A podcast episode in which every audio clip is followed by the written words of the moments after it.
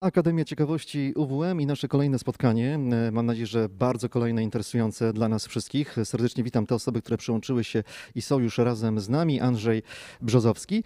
No i z nami gość, e, dr Agnieszka z Brzezny, Wydział Matematyki i Informatyki UWM, Katedra Metod Matematycznych Informatyki. Dzień dobry.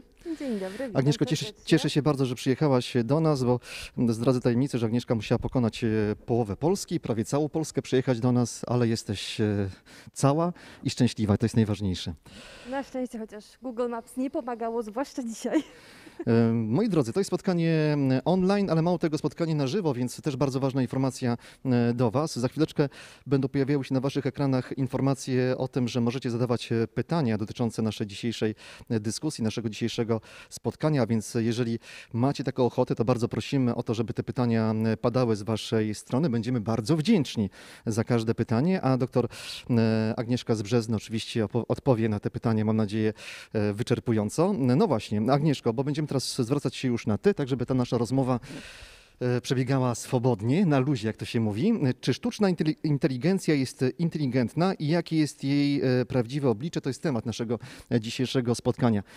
Agnieszka, jak się przygotowywałem do tego tematu, to powiem Ci, czytałem, czytałem, to jest bardzo wciągające. Zdawałoby się, że to wiesz, sztuczna inteligencja, niektórym się kojarzy to m, z tematami filmowymi, e, niektórzy gdzieś tam e, z robotami, ale jak się zaczyna e, człowiek zagłębać, zagłębiać w temat, no to szacunek to jest bardzo poważny temat. To jest bardzo poważny temat, bo w tym momencie dotyczy tak naprawdę każdego z nas. Jeśli nawet chociażby dzisiaj, jadąc tutaj, sztuczna inteligencja zawiodła i z hotelu wyprowadziła mnie na manowce zamiast e, na, do tej pięknej auli. My przede wszystkim musimy sobie zdawać sprawę, że ona jest e, wszechobecna, musimy uważać, w jak, jaki sposób jej e, stosujemy, ale też również cieszyć się z tego, co świetnego nam daje, bo kto teraz, no, nie, ja sobie nie wyobrażam, jechać nawet do Olsztyna tę drogę, którą, no to przyznam, bez Google Maps, nie korzystać z Google Translate'a, e, gdy jestem w kraju nieanglojęzycznym, nie wyobrażam sobie tego. Agnieszka, bo chyba się przyzwyczailiśmy już do tego, prawda, że ta mm, sztuczna inteligencja jest e, i nam towarzyszy cały czas. No prosty przykład e, kierowców. Kiedyś przecież jeździliśmy bez pomocy różnych komunikatorów, czyli tych wszystkich urządzeń, które nam wskazują, jak jechać poprawnie, gdzie mamy się kierować. Patrzyliśmy na znaki, no i jechaliśmy tak prosto i raczej się nam wszystko, ale, no, ale udawało nam się, prawda, prawda, dotrzeć. A teraz dostajemy informację, tutaj korek, tutaj wypadek, tutaj należy zjechać w lewo, tutaj w prawo. Czasami gdzieś nam ta sztuczna inteligencja. Oszukać mapę, No właśnie. prawda? Nawet był taki przypadek, e, że pan położył na wózku, e, nie pamiętam dokładnej liczby, załóżmy 100 komórek i e, z tym wózkiem wolno sobie maszerował ulicą.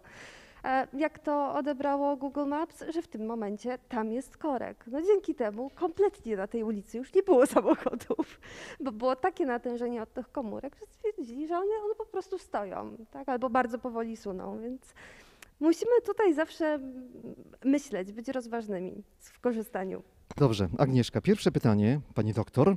E, Czy sztuczna inteligencja e, jest inteligentna? Nie, jest bardzo głupia. Jest bardzo głupia. Oczywiście, my mówimy sztuczna inteligencja, bo to tak pięknie brzmi ta nazwa i, i po angielsku artificial intelligence, no coś pięknego, ale niestety em, tak naprawdę to są pewne algorytmy mm, uczenia maszynowego i ja uważam, że de facto nie powinniśmy aż tak szumnie tego nazywać sztuczną inteligencją, tylko właśnie uczeniem maszynowym. Czyli są to pewne algorytmy, pewna klasa algorytmów. Są różnego rodzaju te algorytmy. W tym momencie tak chyba najbardziej popularne, które znamy, to są sieci neuronowe, które znamy, które, o których najczęściej się e, słyszy w telewizji czy w, w radiu, czy gdzieś czyta. Zawsze to jest sieć neuronowa zrobiła to i to.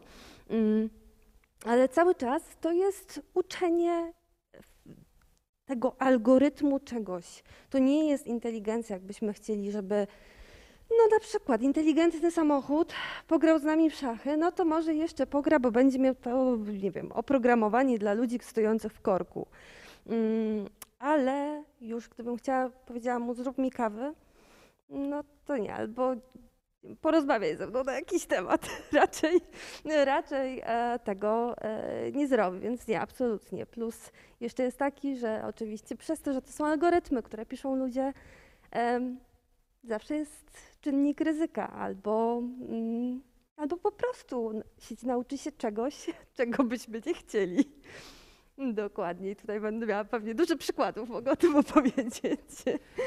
A, a czym jest sztuczna inteligencja w takim razie, jeżeli tak można byłoby tak Mm. powiedzieć już, e, czy nie chciałbym, żeby to był jakiś taki e, wykład w tym momencie, Nie, ale, nie, ale, ale tak jakbyśmy naszym słuchaczom, naszym widzom mogli mniej więcej nakreślić, bo Mhm. e, Agnieszka, no faktycznie, ja też musiałem na początku spojrzeć i, i gdzieś tam stukałem sobie e, hasło, czyli te dwa słowa, no i od razu wyskoczyło mi się, wiesz, mnóstwo tutaj po, pomocniczych linków e, i informacji. No ale teraz od ciebie, e, od pani doktor, e, ta informacja taka najbardziej zwięzła. To jest bardzo ciężkie. Em, ogólnie, gdybym miała to komuś wytłumaczyć, e, wytłumaczyłabym to w taki sposób, że to jest uczenie się z pewnego wzorca, można by powiedzieć. Chociaż są różne typy uczenia, ale tak najprościej, najczęściej, mimo wszystko, e, gdy się zaczynamy uczyć, myśleć o tej sztucznej inteligencji, e, to myślimy o czymś takim, że mamy pewne dane, na przykład obrazki, i chcemy te obrazki na przykład sklasyfikować w jakiś sposób. Więc to są pewne algorytmy, które na wejściu dostają jakieś dane, a a na wyjściu dostajemy pewien wynik. Tylko ten algorytm, który jest w środku, ta czarna skrzynka tak zwana, często to nawet tak nazywamy, to są e, ciężkie obliczenia matematyczne, czy może nie takie ciężkie, jakby spojrzeć na to z tego matematycznego punktu widzenia, to i student e, pierwszego roku by sobie policzył, gdyby miał to liczyć e, na piechotę, tylko po prostu one są tak złożone. Sama, sama operacja wydaje mi się prosta, ale, mm, ale e, ta ilość tych operacji to jest coś po prostu nies- niesamowitego. I e, dlaczego mówię też, że nie jest inteligentna? No bo jeżeli mamy jakieś proste równanie na matematyce, y, załóżmy nawet z liceum, to jeżeli mamy bardzo dużo niewiadomych, to to równanie robi się ciężkie. To raz, do rozwiązania. A dwa, mm, jeżeli mamy liczby, na przykład ułamki i ciupinkę zmienimy ten ułamek, to zobaczmy, już zaraz może nam się wynik już przy tej ilości niewiadomych bardzo zmienić. I to jest to, z czym mamy problem, z tą czarną skrzynką, jak tutaj ją zrozumieć. I mamy z tym bardzo duży problem do tej pory, cały czas. Mam nadzieję, że trochę rozjaśniłam. Kiedy, kiedy powiedz, zaczęła się historia sztucznej inteligencji, czyli gdzie ewentualnie są takie te pierwsze mm, momenty, kiedy już zaczęto myśleć o mm, sztucznej inteligencji?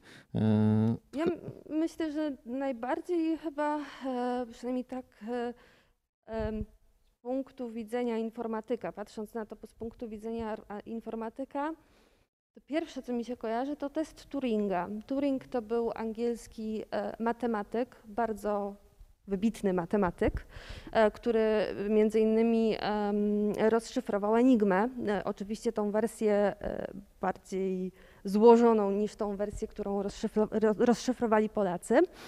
Mm, I on opracował coś takiego jak test Turinga, czyli czy jesteśmy w stanie rozróżnić, czy rozmawiamy z maszyną, czy z człowiekiem. No, bardzo długo ten test nie przechodził, więc a ostatnio już coraz więcej. Między innymi e, takie, takie e, narzędzie GPT-3, mm, e, ono przeszło ten test. E, to były takie pierwsze zmianki, a później nawet e, to, co było, już tego, tego nie pamiętam dokładnej daty, bo e, był, e, była audycja radiowa, w której, e, to była audycja radiowa? Nie. Książka to była, przepraszam, e, z której wzięto prawa robotów w filmie Ja Robot. Więc to już ludzie myśleli, ja myślę 20-30 lata, tak coś mi się kojarzyło, czyli 100 lat. to były te początki. Tak mi się wydaje, myślenia w ogóle, że Myślenia. coś takiego jest możliwe, że coś takiego będzie. Tak, tak mi się wydaje. Tutaj e, nie, nie kojarzę jakiejś do, konkretnej daty. Tutaj wspomniałaś już i e, gdzieś przed wejściem na antenę, e, na, kiedy rozpoczęła się nasza, nasze spotkanie na żywo, pojawił się temat filmowy oczywiście, bo nie ma co ukrywać, ale e, wielu z nas, którzy być może nie są e, związani e, z matematyką, z informatyką, czyli gdzieś tam nie są bardzo blisko tej sztucznej inteligencji, chociaż my cały czas mamy z nią styczność oczywiście. To nie jest tak, że tylko wy zajmujecie, tą się, to- zajmujecie się tą sztuczną inteligencją i tylko wy z niej korzystacie, ale wszyscy. Ale faktycznie pojawił się ten temat filmowy, bo filmy gdzieś faktycznie pokazują nam niektóre już tą sztuczną inteligencję, co może nas czekać e, ewentualnie. Nie wiem, czy to są dobre przykłady, czy to są złe przykłady, bo przeważnie Ja jestem potem, przerażona. e, przeważnie jest tak, że to potem się kończy niestety niedobrze, tak? Jeżeli chodzi o spotkanie z robotami, one gdzieś tam potem się buntują, no i, i jest problem wtedy duży. Tak, no ale wydaje mi się, bo e, mogę powiedzieć tylko, że mi się wydaje, że jeszcze na tym etapie nie jesteśmy. Dlaczego mówię, że mi się wydaje, ja tego nie wiem na pewno, no bo przecież zanim coś em, opublikujemy, to bardzo długo nad tym siedzimy jako naukowcy, e, badamy to i e, może już ktoś coś takiego wymyślił, a jeszcze o tym nie wiemy, chociaż wątpię, absolutnie wątpię, żeby, e, żeby takie typowe roboty które przypominają człowieka nie tylko z wyglądu, ale z zachowania i by przeszły właśnie taki test Turinga.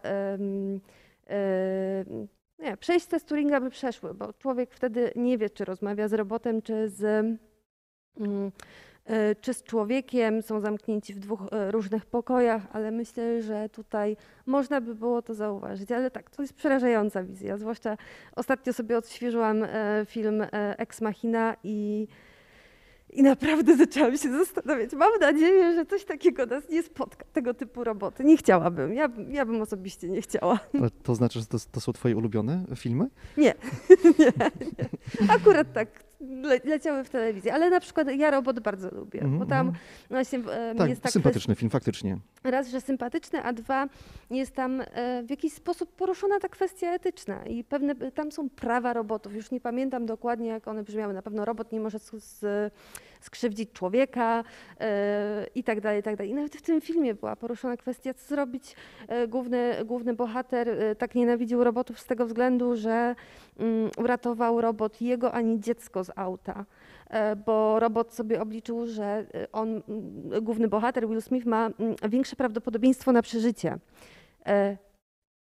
Czy człowiek by tak zrobił? Myślę, że nie. Myślę, że jednak mamy gdzieś zakodowane, żebyśmy ratowali to dziecko. A to jest jedna sytuacja. W, w tym momencie mamy samochody e, e, samojeżdżące na drogach. No i też może tak samo samochód zareagować, tak? Dlatego musimy to nadzorować, absolutnie. E, może pomylić się, czy to jest człowiek, czy to jest, e, no może wiele nie wiedzie. Ja bym nie wjechała, starałabym się ominąć, chociaż niestety mi się kiedyś zdarzyło, ale, ale jednak, no nie wiem, nie wiem. Te względy etyczne jeszcze się pojawią w naszej rozmowie i też mam nadzieję, że porusz, poruszymy temat e, tych jeżdżących samochodów bez e, kierowców. E, gdzie możemy spotkać sztuczną inteligencję? Wszędzie. No właśnie, bo to Wszędzie. myślę, że to jest chyba taki, taki, takie pytanie, które w tym momencie może nas też mocno zaskoczyć, bo nie zdajemy sobie sprawy, prawda, że ta sztuczna inteligencja jest tak praktycz, praktycznie na wyciągnięcie dłoni i już dotykamy jej, prawda? No dokładnie, no teraz do torebki mam trochę dalej, więc e, tam jest moja komórka, ale dokładnie nawet w mojej torebce. E, chyba takie pierwsze moje zas- zaskoczenie, mimo że wiedziałam, że te różne e, algorytmy uczenia maszynowego są w Google i tak dalej, ale to było dla mnie takie naturalne, to przychodziło tak bardzo naturalnie, ale pamiętam pierwszą rzecz, taką wygenerowaną przez sieć neuronową, z którą miałam do, do czynienia, to było dobre kilka lat temu, był program na komórkę, aplikacja, y, która, e, jak się zrobiło zdjęcie, to e, generowała nam obraz w jakimś. Obraz, ja mam na, mam na myśli taki obraz artystyczny, tak? Czyli na przykład chcieli, chcieliśmy, żeby to był kubizm albo jakiś, e, jakiś inny nurt w sztuce i ona to generowała. To było coś niesamowitego, bo dzięki temu zrobiłam zdjęcie, dałam mojej mamie, mama namalowała obraz taki to po prostu identyczny. To był taki, e, taka pierwsza rzecz i to też było całkiem niezłe przetwarzanie w komórce. Google Maps, Google Translate. Wszystko, co jest tak naprawdę oparte na Google, korzysta z algorytmów sztucznej inteligen- inteligencji. Facebook, oczywiście, i różne jego inteligentne, czasem nie do końca, mm, algorytmy, ale też medycyna. To jest coś pięknego, że można wykorzystać sztuczną inteligencję do tego, żeby na przykład lepiej rozpoznawać obrazy, czyli my nie jesteśmy mm, w stanie, na przykład my, lekarze, nie są w stanie jeszcze czegoś zobaczyć, bo jest to nieuchwytne dla ludzkiego oka. I tu jest genialne badanie dotyczące mm, e, raka jelita grubego, e, które jest e, jedną z najczęstszych przyczyn zgonów w Europie. Mm, Badanie, z tego co pamiętam, zawsze mi się te uniwersytety wszystkie mylą, to było w Cambridge, na pewno było zrobione w Anglii. Mm, Opracowano sieć, która właśnie dzięki temu, że jest w stanie więcej zobaczyć z tych badań przesiewowych, już widziała, że na przykład tej osobie grozi nowotwór w najbliższym czasie. E, I tutaj naprawdę mamy niesamowite możliwości, zwłaszcza przy tego typu nowotworach, które rozwijają się długo, e, żeby robić tego typu badania e, przesiewowe. To jest no coś, coś niesamowitego dla mnie. Może, oczywiście człowiek znowu musi tutaj to nadzorować, bo niekoniecznie może się zdarzyć tak, że mm, to będzie e, fałszywie dodatni wynik. No i co wtedy zrobić? No, wystraszymy się. E, Tylko, tylko medycyna? Y, Nie, prawda? Bo w medycynie jak najbardziej ta sztuczna inteligencja już jest też mocno widoczna, bo też pojawiają się roboty, które y, wykonują Operują. operacje, prawda? Operują. tak, tak. No, I to mamy jest w ogóle robot, niesamowite, robot Agnieszka, Da no bo. Y, Szczerze mówiąc, no co, kładziemy się na stole operacyjnym, y, no chcemy, żeby ktoś nas uratował, tak, czyli nam pomógł, a tutaj okazuje się, że to nie będzie człowiek, ale będzie maszyna, która będzie wykonywać. Chyba jeszcze aż tak daleko to chyba nie poszło. No chyba nie, na no ale- myśli, ale na myśli Da jest. Vinci czy jakiś inny robot? Ten najbardziej znany? Jest robot Da Vinci, ale on też ma tam algorytmy na pewno uczenia maszynowego.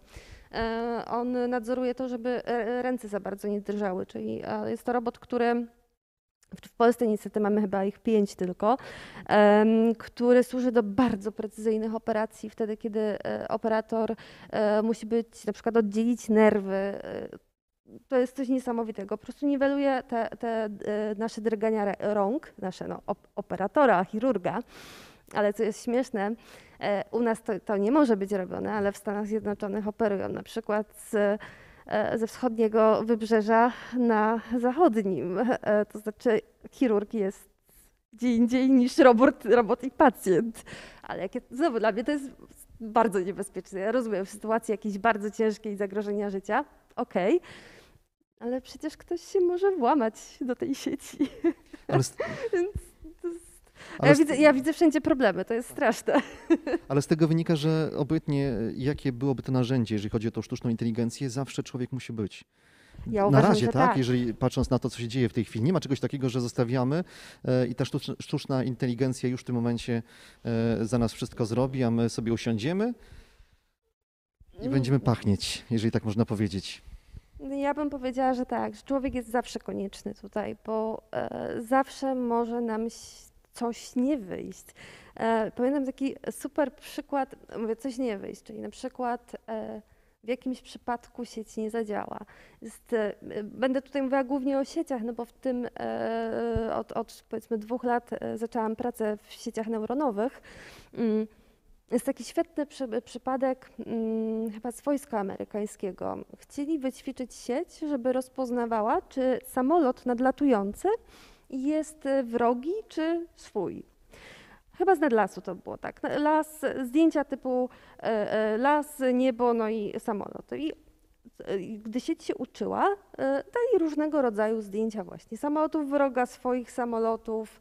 Oczywiście te zdjęcia były odpowiednio obrobione i tak dalej, bo tutaj też musimy mieć takie pewne e, warunki spełnione. No i jakie było zdziwienie, że ta sieć nie nauczyła się rozpoznawać, czy to jest samolot wroga, czy nasz, tylko czy świeci słońce, czy jest brzydka pogoda. I dlatego byłam po tej czarnej skrzynce. I dlatego tutaj człowiek zawsze musi być, musi to testować. E, I e, kolejnym pięknym przykładem, to jest takim klasykiem, jak jadę na konferencję, to e, zawsze ten, ten klasyk jest zdjęcie pandy. I wystarczy je ciupkę zaburzyć, a mianowicie czarne zrobić, tak w cudzysłowie mniej czarne, czyli my tego gołym okiem nie zauważymy. Białe zrobi się troszeczkę bardziej kremowe. Dla nas to będzie panda, ale już dla komputera będzie to gibon. I naprawdę tak rozpoznaje. My tego nie widzimy, w ogóle nie widzimy. Są jakieś maski, prawda, przetwarzanie obrazu. Dla mnie to jest dokładnie ten sam obrazek. dla komputera nie. Więc my tutaj musimy bardzo, bardzo uważać. Zwłaszcza w tego typu systemach, jak na przykład systemy dla zdrowia, bo nie będę się martwiła, że jak Google Maps mi coś źle pokaże, to pojadę 5 minut dłużej, jak dzisiaj. Poradzimy sobie Tak, po prostu. Tutaj sobie bez problemu poradzimy, ale już, już właśnie tam, gdzie te systemy są takie, że na przykład będą dbały o nasze zdrowie albo decydowały mm, na temat naszego zdrowia i życia, no to koniecznie musimy w jakiś sposób to nadzorować. Agnieszka, wracam do pytania, gdzie możemy Tak. spotkać sztuczną inteli- inteligencję, bo mówiliśmy już o medycynie, mówimy o sieci bardzo mocno, bo ta sztuczna inteligencja w sieci jednak bardzo mocno jest y, obecna, ale no, gdzieś obracamy się, tak? Nie wiem, kuchnia, domostwo i co tutaj z tą sztuczną inteligencją? Mm, Kuchnia, domostwo. Ja niestety nie mam żadnych tego typu urządzeń, to jest ciekawe. Ale tak, już teraz mamy przecież e, lodówki, które są inteligentne, które z, e, na podstawie tego, widziałam takie lodówki bardzo drogie, które na podstawie tego, e, że rozpoznają, co jest w środku, nie wiem na jakiej zasadzie, bo, bo w to nie wchodziłam, to mnie jakoś tak, mnie bardziej interesują te systemy jakieś krytyczne właśnie dla, dla życia, Mm, rozpoznają, co tam jest i dostosowują temperaturę pralki, które chyba nawet ostatnio widziałam taką reklamę, które, które e, na podstawie tego, co włożymy, e, dostosowują, one sprawdzają, co my włożyliśmy, jaki materiał i dostosowują e, temperaturę prania, suszenia. To jest fajne. Tutaj bym się jakoś nie martwiła, bo to jest co, strata ubrania, jak coś pójdzie nie tak. No wiadomo, no szkoda, ale... Mm, ale tak, no chyba w komórce, my, my tak jako normalni użytkownicy, gdybym nie była e, informatykiem, nie siedziała w tym, no to, to jedynie internet, e, komórki, chociaż banki też, no, no, ten świat w ogóle internetowy, to jest w ogóle w tym momencie cały świat internetu. Mm, a dobrze by było z tego korzystać też, też bezpiecznie. Mówiliśmy już troszeczkę o wadach i zaletach sztucznej inteligencji. Mm, No właśnie, bo y, nie ma co ukrywać, y, nic nie jest idealne, y, także i sztuczna inte- inteligencja nie jest idealna. Już mówiłaś o tym przykładzie Panda Gibbon To taki Mm. najprostszy i przykład. taki najprostszy, ale powiem Ci, że dla mnie na przykład w tym momencie faktycznie, bo dużo czytałem przed naszym Mhm. spotkaniem na temat sztucznej inteligencji, ale akurat takiego przykładu nigdzie tam nie znalazłem, ale rewelacyjny przykład, bo w tym momencie dla człowieka, który nie zajmuje się tematem, mm, no to jest już taki coś, sygnał, że faktycznie, tak, że tutaj Mhm. urządzenie, które mm, próbuje rozpoznać coś, no to dla nas faktycznie, tak, to jest dalej panda, a tutaj się okazuje, że dla niego y, no to będzie gibbon. Dokładnie, to wynika właśnie z tych równań. No, to, to nie są dokładnie równania, ale tutaj upraszczając, żeby każdy zrozumiał, e, to wynika e, z, no, zmiana piksela, jeżeli powiedzmy nasz zakres jest od 0 do 255, zmiana z zera dla, na jedynkę dla mnie, e, dla mojego wzroku, no raczej by nic nie zmieniła, a dla komputera to jest zupełnie, zupełnie inna liczba. Więc e, to, to stąd się biorą te, te dokładnie błędy. I wszedł Gibbon. A jeszcze o tych wadach y, powiedzmy, za chwilę o zaletach powiemy może więcej, ale wady, wady, wady e, sztucznej inteligencji. E, Wad, wady chyba największą wadą jest to, że to tworzy człowiek. Tak się zastanawiałam też, jak wczoraj jechałam, jakie są główne wady. No, e, wadą jest to, że e, my, my to tworzymy. E, To raz, możemy zrobić błąd e, stricte e, jakiś programistyczny, e, albo mieć złe dane, możemy źle przetwarzać dane i właśnie co, coś nie wyjdzie. Mm, A drugim problemem z człowiekiem jest to, że niekoniecznie są wszyscy uczciwi, chcą wykorzystać sztuczną inteligencję tylko do dobrych celów. No niestety, musimy się z tym liczyć. E, A trzecią rzeczą, chyba największą wadą jest to, że ona tak szybko wkroczyła mm, e, do, do naszego życia. Mm, I my jeszcze e, jako użytkownicy komputera, komórek, e, nie jesteśmy w stanie jej zobaczyć i zrozumieć, że na przykład udostępnianie zdjęć w aplikacji, bo też, też o tym rozmawialiśmy, typowe, była ta aplikacja w marcu, e, która mm, przetwarzała nasze zdjęcie i chyba robiła młodszego nas i starszego nas, no się okazało, że to było po prostu zbieranie danych, tak? Tak naprawdę zbieranie naszych zdjęć. E, i Później sztuczna inteligencja może na tych zdjęciach się uczyć. To był idealny, piękny przykład tego, jak można zebrać świetne zdjęcia. Instagram też jest takim przykładem.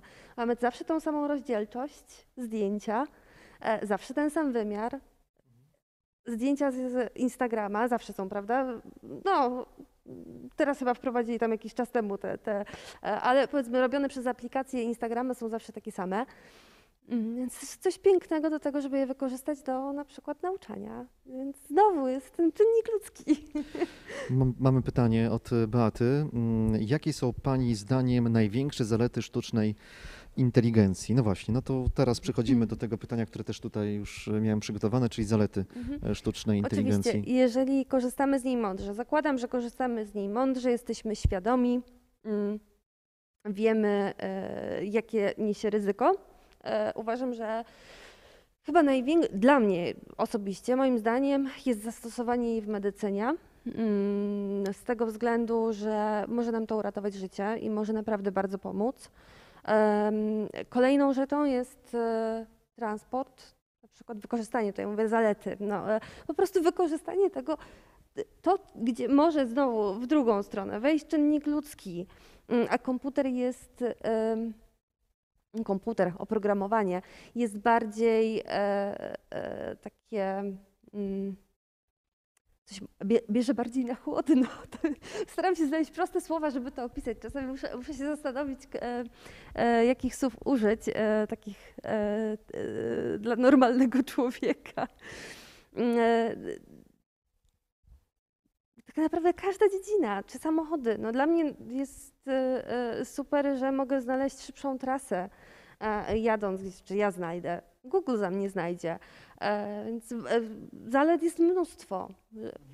Ale dla, dla mnie osobiście ta medycyna to jest takie coś wow. Ale warunek jest jeden, musimy faktycznie dobrze wykorzystywać, Tak. prawda? Bo to jest chyba najważniejsze i tutaj też chyba nie zdajemy sobie sprawy z tego, że będąc e, w sieci, e, gdzieś tam udostępniając się te swoje dane, też możemy niestety być tutaj no, pokrzywdzeni, tak? Czyli ktoś może nas wykorzystać, ta sztuczna inteligencja z tej drugiej strony może nas e, no, bardzo mocno, nie wiem, czy, czy skrzywdzić, czy skrzywdzić, tak można Nie, ja powiedzieć? b- czy no, zależy, no, zależy do czego e, będzie to wykorzystane. Może nie skrzywdzić, ale, mm, ale pewne nasze dane mogą być wykorzystane nie do końca tak, jakbyśmy chcieli.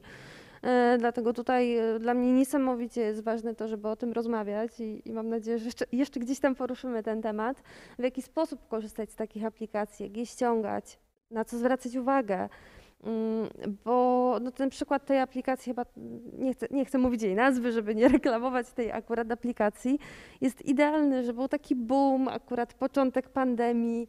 E, I I coś się fajnego pojawiło. Bo, Tak, posłuchaj, ale ja to, Agnieszko, ale ja to faktycznie obserwowałem wśród swoich znajomych. Oni byli zachwyceni i mówią do mnie, Andrzej, panie Andrzeju, panie redaktorze, proszę zobaczyć, jak ja będę wyglądał, tak, za e, ileś tam lat. I powiem ci, że ja też miałem takie, e, takie coś, że chciałem to zrobić, ale potem jakoś tak się wstrzymałem. Pomyślałem sobie, aj, coś tutaj mi się nie podoba i ja nie zrobiłem sobie. Od, od razu oficjalnie ja też przyznaję się, że nie dokonałem takiego e, przetworzenia, czyli no, no, nie, że się e, bałem zobaczyć, jak będę wyglądał, ale jakoś tak stwierdziłem, nie, nie, nie, mam jakieś ja inne widziałam zadania. akurat wcześniej w Muzeum Nauki w Londynie wiele, wiele lat temu coś takiego, więc się już e, nie stresowałam tym, ale tak. No tutaj, e, no do czego mogą być wykorzystane nasze zdjęcia? Ktoś powie, a po co jestem zwykłym, szarym człowiekiem, e, po co będzie moje zdjęcie? No na przykład do tego, żeby wygenerować jakąś twarz. E, Bo bez problemu e, teraz e, ja pewnie będę kilkukrotnie dzisiaj poruszała temat e, e, mm, GPT-3, czyli takiego projektu stworzonego przez OpenAI, mm, przez, przez takie laboratorium badawcze.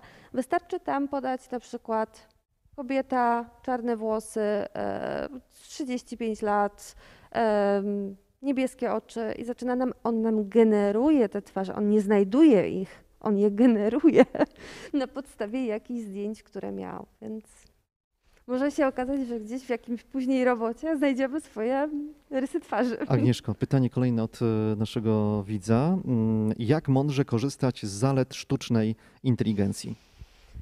O, niestety, tutaj trzeba troszkę, e, trochę się, e, trochę poczytać na pewno.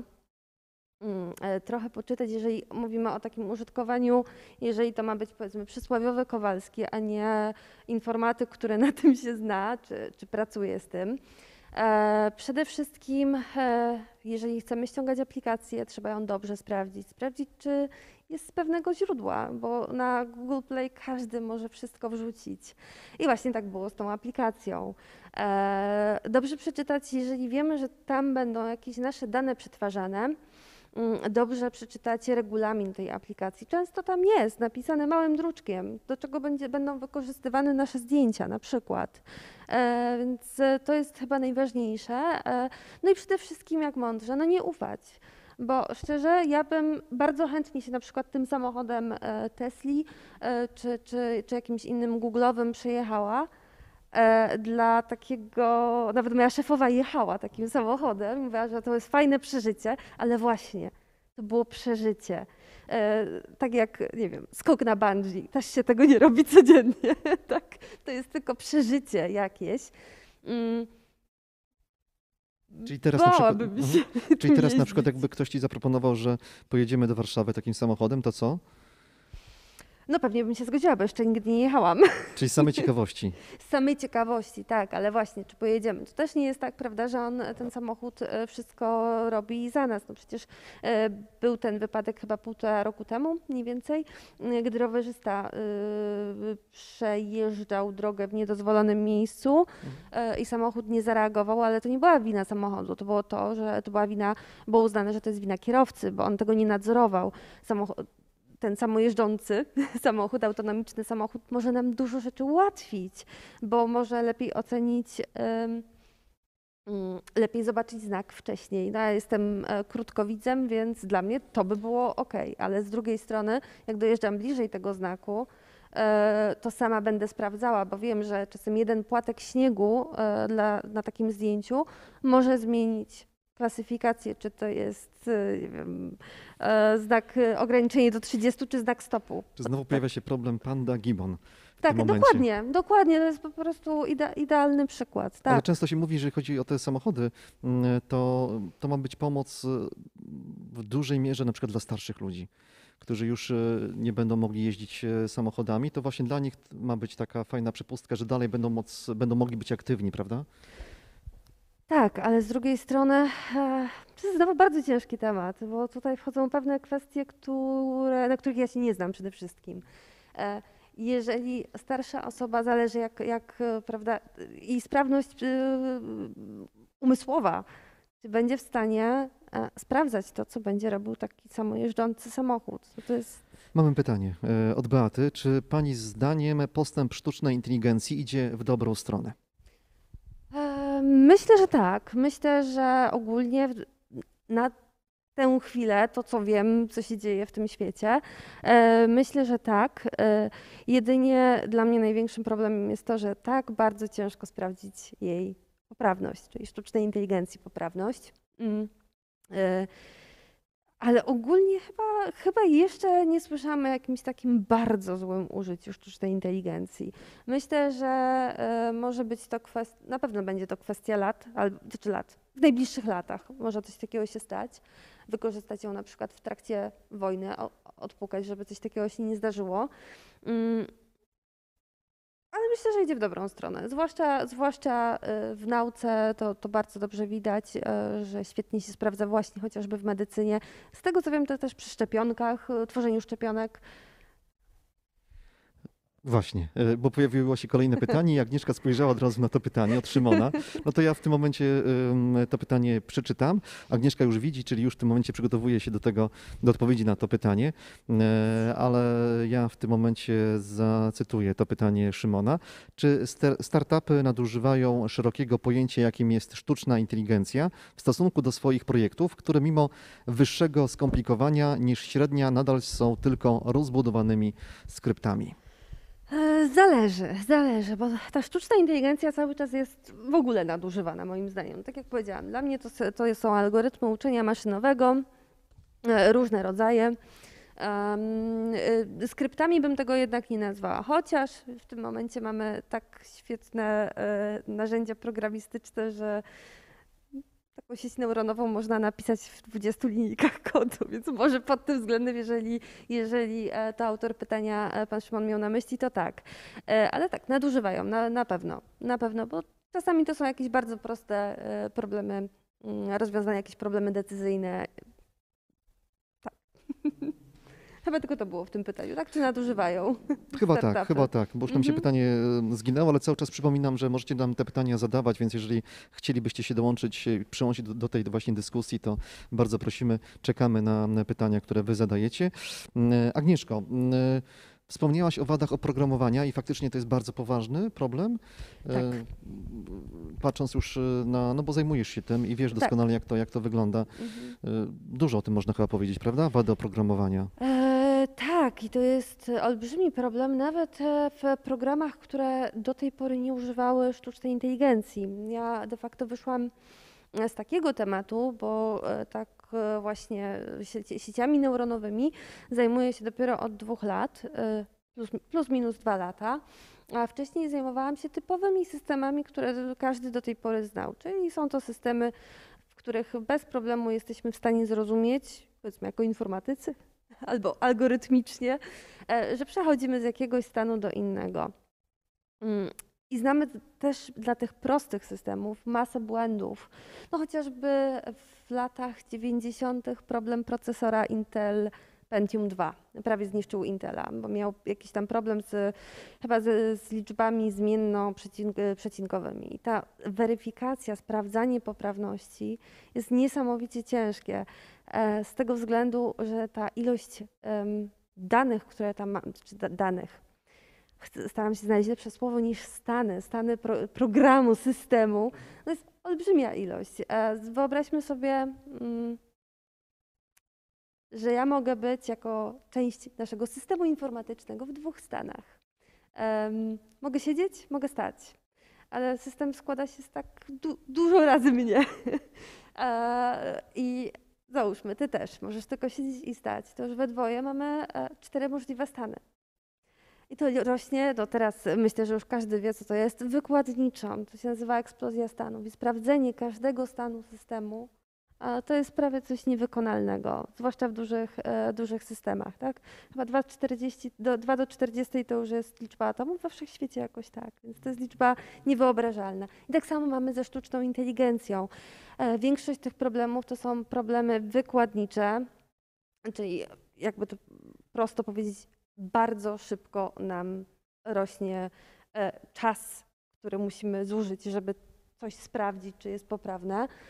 E, I sobie nie, możemy sprawdzić naprawdę bardzo proste e, systemy, bardzo proste sieci neuronowe. To, co my, my w tej chwili robimy, nad czym ja pracuję naukowo, to są nawet sieci, które de facto chcemy sprawdzić ich poprawność. Mm, Zweryfikować je. To są sieci, które nie są używane. Każdy sobie może taką sieć napisać w domu bez problemu, wyćwiczyć, wytrenować. To jest coś super podstawowego, a już jest to bardzo trudne. Nie ze względów programistycznych, absolutnie, to nie o to chodzi. To chodzi o tą złożoność tego problemu, no bo e, przecież może zadziałać nam sieć na 50 tysiącach obrazków, a na jednym będzie problem. I akurat to będzie ten problem, kiedy jedziemy i jest znak stopu. No i co wtedy? Czyli cały czas pojawia się ten błąd ludzki. Jest, to- nawet nie jest błąd ludzki, to jest kwestia wyćwiczenia tej sieci. E, bardzo ciężko nam jest uzyskać mm, e, taką stuprocentową pewność. Tutaj nie ma, tu jest bardzo dużo prawdopodobieństwa, więc dlatego musi być ten człowiek, żeby to nadzorować, bo inaczej, inaczej się e, nie da. No teraz pracujemy akurat nad e, sprawdzaniem, bardzo fajny, wdzięczny temat e, dla, dla sieci neuronowych, które e, przetwarzają język naturalny. E, I mamy recenzje filmowe, takie fajne, krótkie recenzje. I sieć ma sprawdzać, czy ona jest pozytywna i negatywna. A my chcemy sprawdzić, które wyrazy wpłynęły na to, czyli które wyrazy muszą być w tej recenzji, żeby ona cały czas była na przykład pozytywna. E, Jak czytamy zdanie, prawda, albo recenzję, to też wy, jak jeszcze szybko się czyta, wychwytujesz pewne słowa, prawda, które e, od razu ci oddają sens. Nie trzeba całej dokładnie czytać. I właśnie na tym to polega. Może nie, nie, mm, tak, e, nie patrzymy na to jako na język, tylko to, co dla tej sieci, dla tej ma- matematycznej tutaj, dla tego formalizmu jest e, ważne. Mm, No i na przykład wychodzi nam Salma Hayek, że to, że film jest oceniany negatywnie, to jest Salma Hayek. No i to są bardzo ciekawe tematy. Ale faktycznie tak jest, bo Tak, mm, o, czytając, czytając, czytając, zaraz za chwileczkę pytanie od Szymona, ale faktycznie Agnieszko tak jest, że e, czytając recenzję, e, możemy po kilku zdaniach już wywnioskować, tak, jaka ta Mhm. recenzja jest e, i to, to już samo- automatycznie jak patrzysz na obrazek, też nie musisz, jak masz obraz, nawet bardzo złożony, na którym jest wiele elementów, to też e, ogarniając go wzrokiem, jesteś w stanie powiedzieć, czy na przykład, nie wiem, ludzie na obrazie są szczęśliwi, tak? E, Nie musisz patrzeć e, na piksel, który jest w prawym górnym rogu. Nie interesuje cię to, patrzysz raczej tak całościowo. I, i coś takiego, właśnie takie wytłumaczenie, skąd to się bierze, dlaczego jest taki wynik, tym, tym się w tym momencie zajmuje. Dobrze, E, Szymon nas atakuje pytaniem, a czy atakuje, bardzo się, bardzo się cieszymy, że zadajesz kolejne pytanie. E, Zagadnienie. Komputery kwantowe, kiedy staną się użyteczne i dostępne dla przeciętnego Kowalskiego? Hmm. Ja myślę, że już są użyteczne. Już dużo rzeczy e, w tym momencie wiem, że jest policzone, które nie mogły być policzone na normalnych komputerach. Em, chyba taki największy sukces to był kilka miesięcy temu, czy, czy około roku temu. Teraz przez tą pandemię to coś co było. Rok temu mi się wydaje, że jest kilka miesięcy temu. A kiedy będą dostępne dla Kowalskiego, wątpię, żeby były szybko. Czy, czy E, Przede wszystkim, czy nam, jako przeciętnemu Kowalskiemu, No e, jest coś takiego przydatne? Mm, Ja tak, kupuję coraz, zazwyczaj co dwa lata wymieniam e, sprzęt na nowy, e, bo jest mi to potrzebne do pracy, ale normalnemu człowiekowi chyba nie. Chyba, chyba nie będzie to potrzebne, tak mi się wydaje. Na razie nie, na razie nie. No nigdy nie wiadomo, co się może wydarzyć, tak, w przyszłości No nie, jeszcze. no oczywiście, oczywiście. To, e, Agnieszka, to też jest pytanie zupełnie takie na rozluźnienie. A twój pierwszy komputer? Pamiętasz?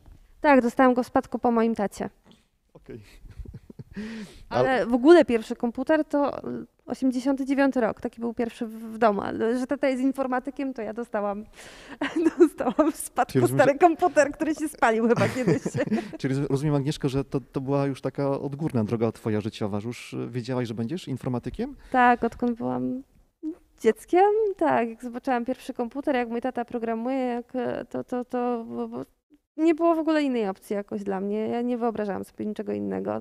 To było takie fajne, zobaczyć jeszcze to były czasy DOSa i e, tak cza- cza- czarno-żółtego, wtedy były te, te ekrany czarno-żółte, wielkie, z jakimiś dziwnymi filtrami z przodu, żeby nas za bardzo nie męczyły.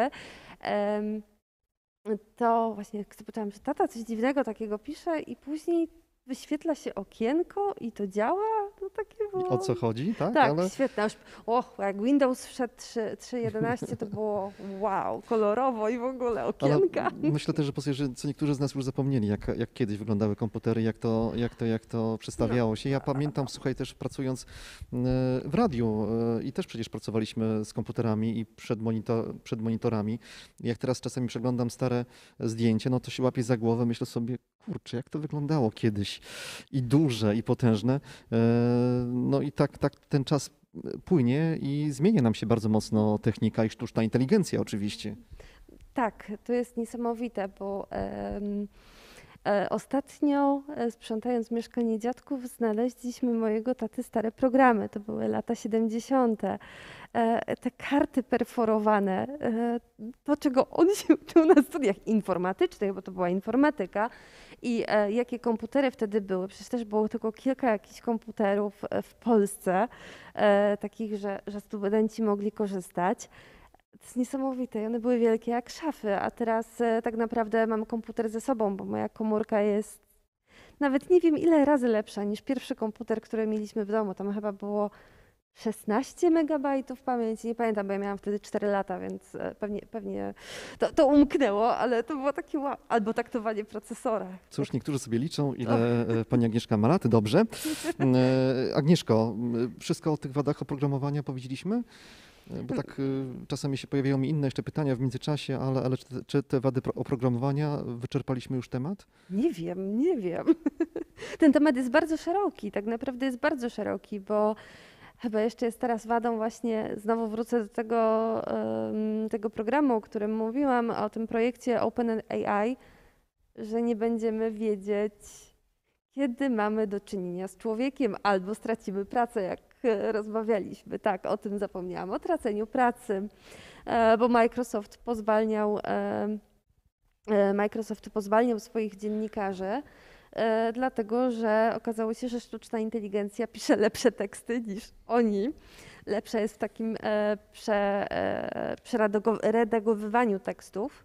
E, A wzięło się to stąd, że kilka miesięcy temu właśnie OpenAI e, trzecią, e, trzecią generację e, tego projektu mm, mm, uruchomił, udostępnił. Ja niestety się nie załapałam na testy. To pamiętam, bo napisałeś mi w mailu Tak, a. właśnie, że jeszcze podsyłam ci, e, Andrzej, jeszcze jeden temat, ale niestety nie załapałam się, nie miałam możliwości. Tak e, wyczułem, że tutaj taka nuta jest malutka rozgoryczenia. no bo Dlaczego? Dlaczego nie? No fajnie, ale znajomy się, znajomy używał. Znajomy używał i e, e, jejku, nie wiem, czy to mogę powiedzieć, zadał pytanie, może inaczej je sformułuję, zadał tej e, sztucznej inteligencji e, pytanie, w jaki sposób e, odsunąć e, pewnych ludzi od władzy. I byliśmy zszokowani, bo mi przeczytał ten tekst, rozmawialiśmy wtedy.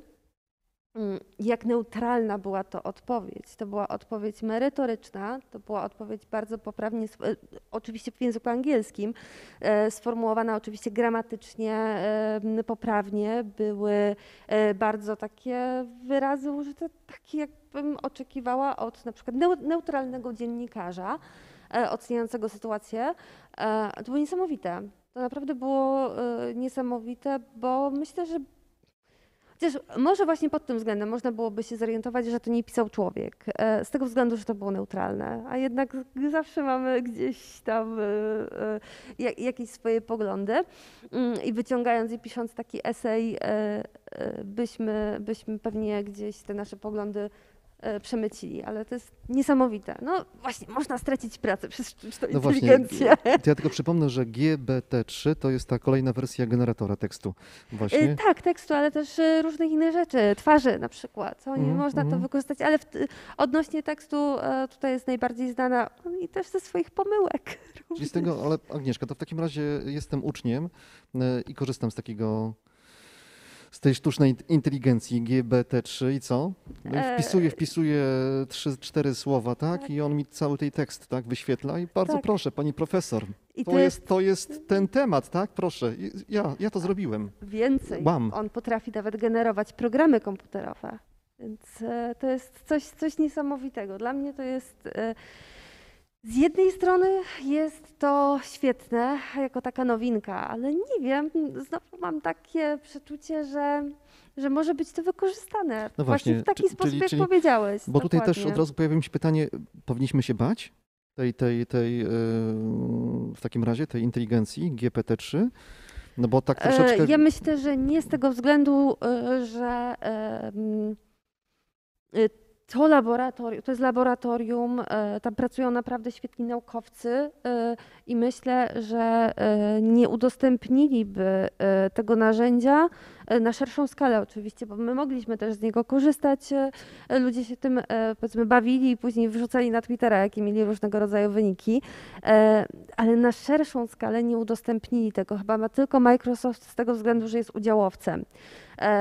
Więc myślę, że nie będzie to wykorzystane, ale z drugiej strony, no, em, em, przepisy są po to, jak to się mówi, żeby je łamać, tak? I zabezpieczenia są też po to, żeby je łamać. Może ktoś coś, coś zrobić złego. Za- Zawsze na to trzeba w ten sposób popatrzeć. Agnieszko, napisie.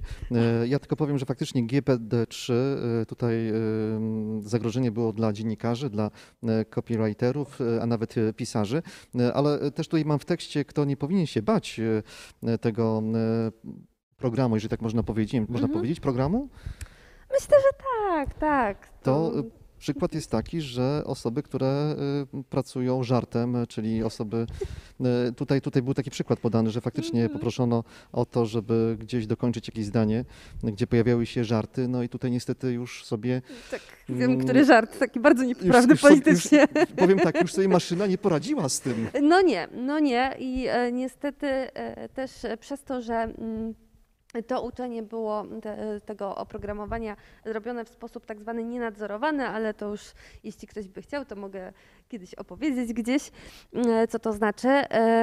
To e,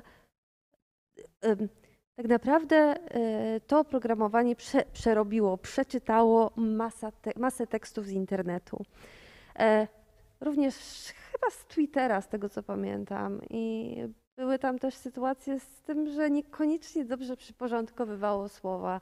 To znaczy, na przykład pewne słowa, które są powszechnie uznane za wulgarne, były e, przyporządkowywane do kobiet ze względu na to, że przeczytało też treści, treści dla e, dorosłych. E, Pewna religia od razu pojawiała się razem ze słowem terrorysta. Właśnie z tego względu, że zazwyczaj w tych tekstach tak to się pojawiało. Więc zawsze musimy gdzieś mieć nadzór. Pytanie od Szymona. Filozofia science fiction. Czy słusznym założeniem jest traktowanie sztucznej inteligencji i osiągnięcie przez nią świadomości jako potencjalnego zagrożenia dla ludzkości? Czy należy traktować to w ramach wizji science fiction, czy jako realną możliwość? E, Ja myślę, że to jest science fiction, ale e, z tego też względu, że my szybciej po prostu innymi rzeczami się e, wykończymy. Tak, tak mi się wydaje. Okropnie to zabrzmiało, ale mm, myślę, że już w tym momencie mamy e, armie są w taki sposób uzbrojone. Myślę, że też w sztuczną inteligencję jak najbardziej i różne e, jej em, jakieś, nie wiem, drony, nie drony, jakieś roboty na pewno. E, Myślę, że po prostu gdyby, gdyby miała być na przykład w wojnach e, wykorzystana nawet na tym etapie, to, to jest możliwe, że po prostu się wszyscy e, pozabijemy i niekoniecznie muszą zrobić to roboty. Chociaż w filmach to wygląda fajnie. No właśnie ja chciałem powiedzieć, że w tak- filmach znowu jesteśmy karmieni, prawda? Takimi, no ale- takimi, takimi wizjami, że roboty przejmują władzę i jest totalna zagłada. E, No właśnie, i to jest ciekawe, bo e, nawet jeżeli by roboty przejęły władzę, byłyby nauczone według tych praw z tej książki, że mają nie krzywdzić człowieka, to nagle by się okazało, że e, będę szła po czekoladę i mi zabroni robot, bo to jest niezdrowe e, dla mnie, albo bo tak tą nutellę z, z przykładu, Mm, albo, albo nie wiem co jeszcze. No na przykład nie powinniśmy pić, palić i tak dalej. Robot może to żebyśmy sobie krzywdy nie zrobili. No, no chyba tak nawet było w tym filmie, z tego co pamiętam. Ale i tak chyba. gdzieś tam cały czas ten człowiek jest, prawda? Który jednak chyba musi gdzieś przyczynić się do tego, żeby y, ta sztuczna inteligencja tak właśnie zadziałała w taki właśnie sposób. Albo dobry, albo zły, tak Agnieszka? Tak, no nie ma, tak. nie ma innej Tak, możliwości w tym momencie. No, znaczy nie chce mi się wierzyć, żeby było coś takiego kiedyś, że bez naszej wiedzy te, chociaż może tak się stanie, tak? Żeby roboty czy też inne urządzenia raptownie zaczęły same decydować o tym, co będą, co będą robić. No wątpię, wątpię, bo nie wyobrażam sobie e, takiej sytuacji, jak miałoby wyglądać uczenie się tej maszyny. Skąd ona będzie wiedziała, co jest dobre, co jest złe, co jest, e, jak postąpić w danej sytuacji? Mo, może czegoś nie wiem, może nie wiem, jak to zrobić, ale, ale e, mam nadzieję, że takich czasów nie, nie, Znaczy wiesz Nie co, może, może ktoś będzie to oglądał za 100 lat i potem stwierdzi, o czym oni mówili, tak? Jak to jest właśnie możliwe. No tak, no z drugiej strony tak, no jak pomyślimy, e, no, Alan Turing, twórca pierwszego matematycznego modelu e, komputera, wątpię, żeby myślał, że będziemy e, 100 lat później nie wiem, korzystać z komórki do czegoś takiego. To jest niesamowite. E, Akademia Ciekawości UWM cały czas e, w waszych e, odbiornikach, tam gdzie śledzicie nas na żywo. No i cały czas przypominam, że możecie zadawać nam pytania, więc czekamy, jeżeli chcielibyście zadać pytanie dotyczące naszego, naszego tematu. A dzisiaj nim jest sztuczna inteligencja, czy jest inteligentna i jakie jest jej prawdziwe oblicze, to bardzo prosimy. Nie bójcie się, stukajcie, a my potem to pytanie zobaczymy na ekranie. No i do, pani doktor Agnieszka z Brzezny z Wydziału Matematyki i Informatyki UWM oczywiście na to pytanie odpowie. Jak będzie, znała, Postaram jak, jak będzie znała odpowiedź oczywiście, bo może się pojawiły takie pytania, że my... e, Oj nie, tutaj jest ten temat tak szeroki, że jest bardzo ciężko e, być em, ekspertem. To jest, e, właśnie jak się jest ekspertem, to tym bardziej jest się bardzo zawężonym. To co, pytanko kolejne? Och, Tak, tak. bardzo proszę, od Beaty.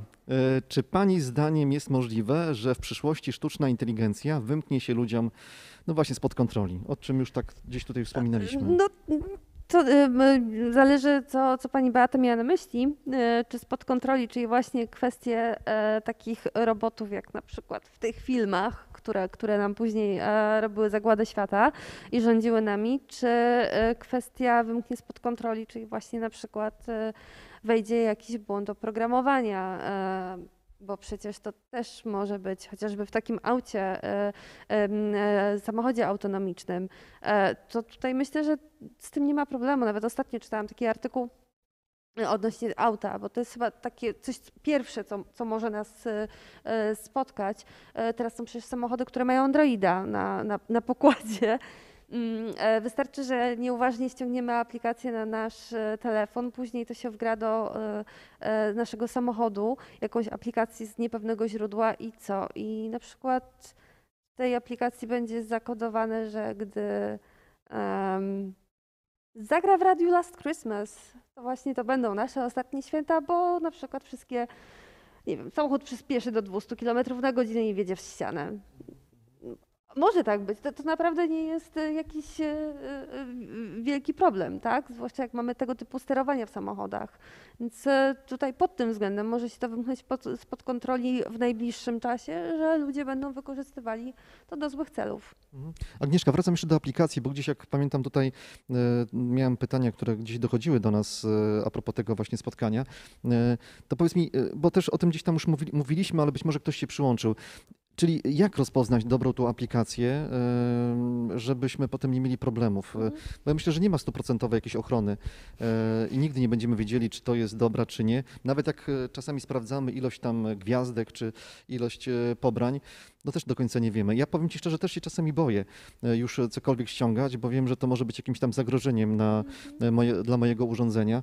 E, Ci, którzy mają służbowe laptopy, wiedzą doskonale, że to jest ograniczone, czy gdzieś tam pracodawca pilnuje też tego, żeby nie pobierać jakichś niepotrzebnych treści. Takie podstawowe rady. Dla tych, którzy chcieliby bezpiecznie z tą sztuczną inteligencją obcować. Znaczy, może powiem, co ja robię. Zazwyczaj, jeżeli jest właśnie coś na zasadzie na przykład boomu na tego typu aplikacje, które nas postarzają, e, to zaczynam e, googlać. Po prostu zaczynam wyszukiwać, co robi ta aplikacja, e, skąd ona jest, czy ona jest z jakiejś. Nie bałabym się na przykład aplikacji, które są przez oficjalne jakieś laboratoria badawcze, bo Przecież też umieszczają e, laboratoria badawcze swoje aplikacje w e, Google Play e, z tego względu, że no, zrobią coś fajnego, no to chcą to umieścić, żeby ludzie korzystali.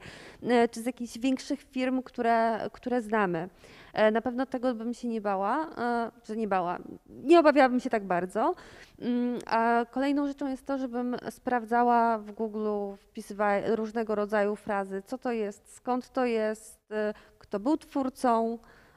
I, I wydaje mi się, że tu już wtedy zazwyczaj pojawią nam się jakieś wpisy. Jeżeli jest na coś boom, to na pewno e, będą, e, będą wpisy. Ja zazwyczaj po prostu w taki sposób to, to weryfikuję.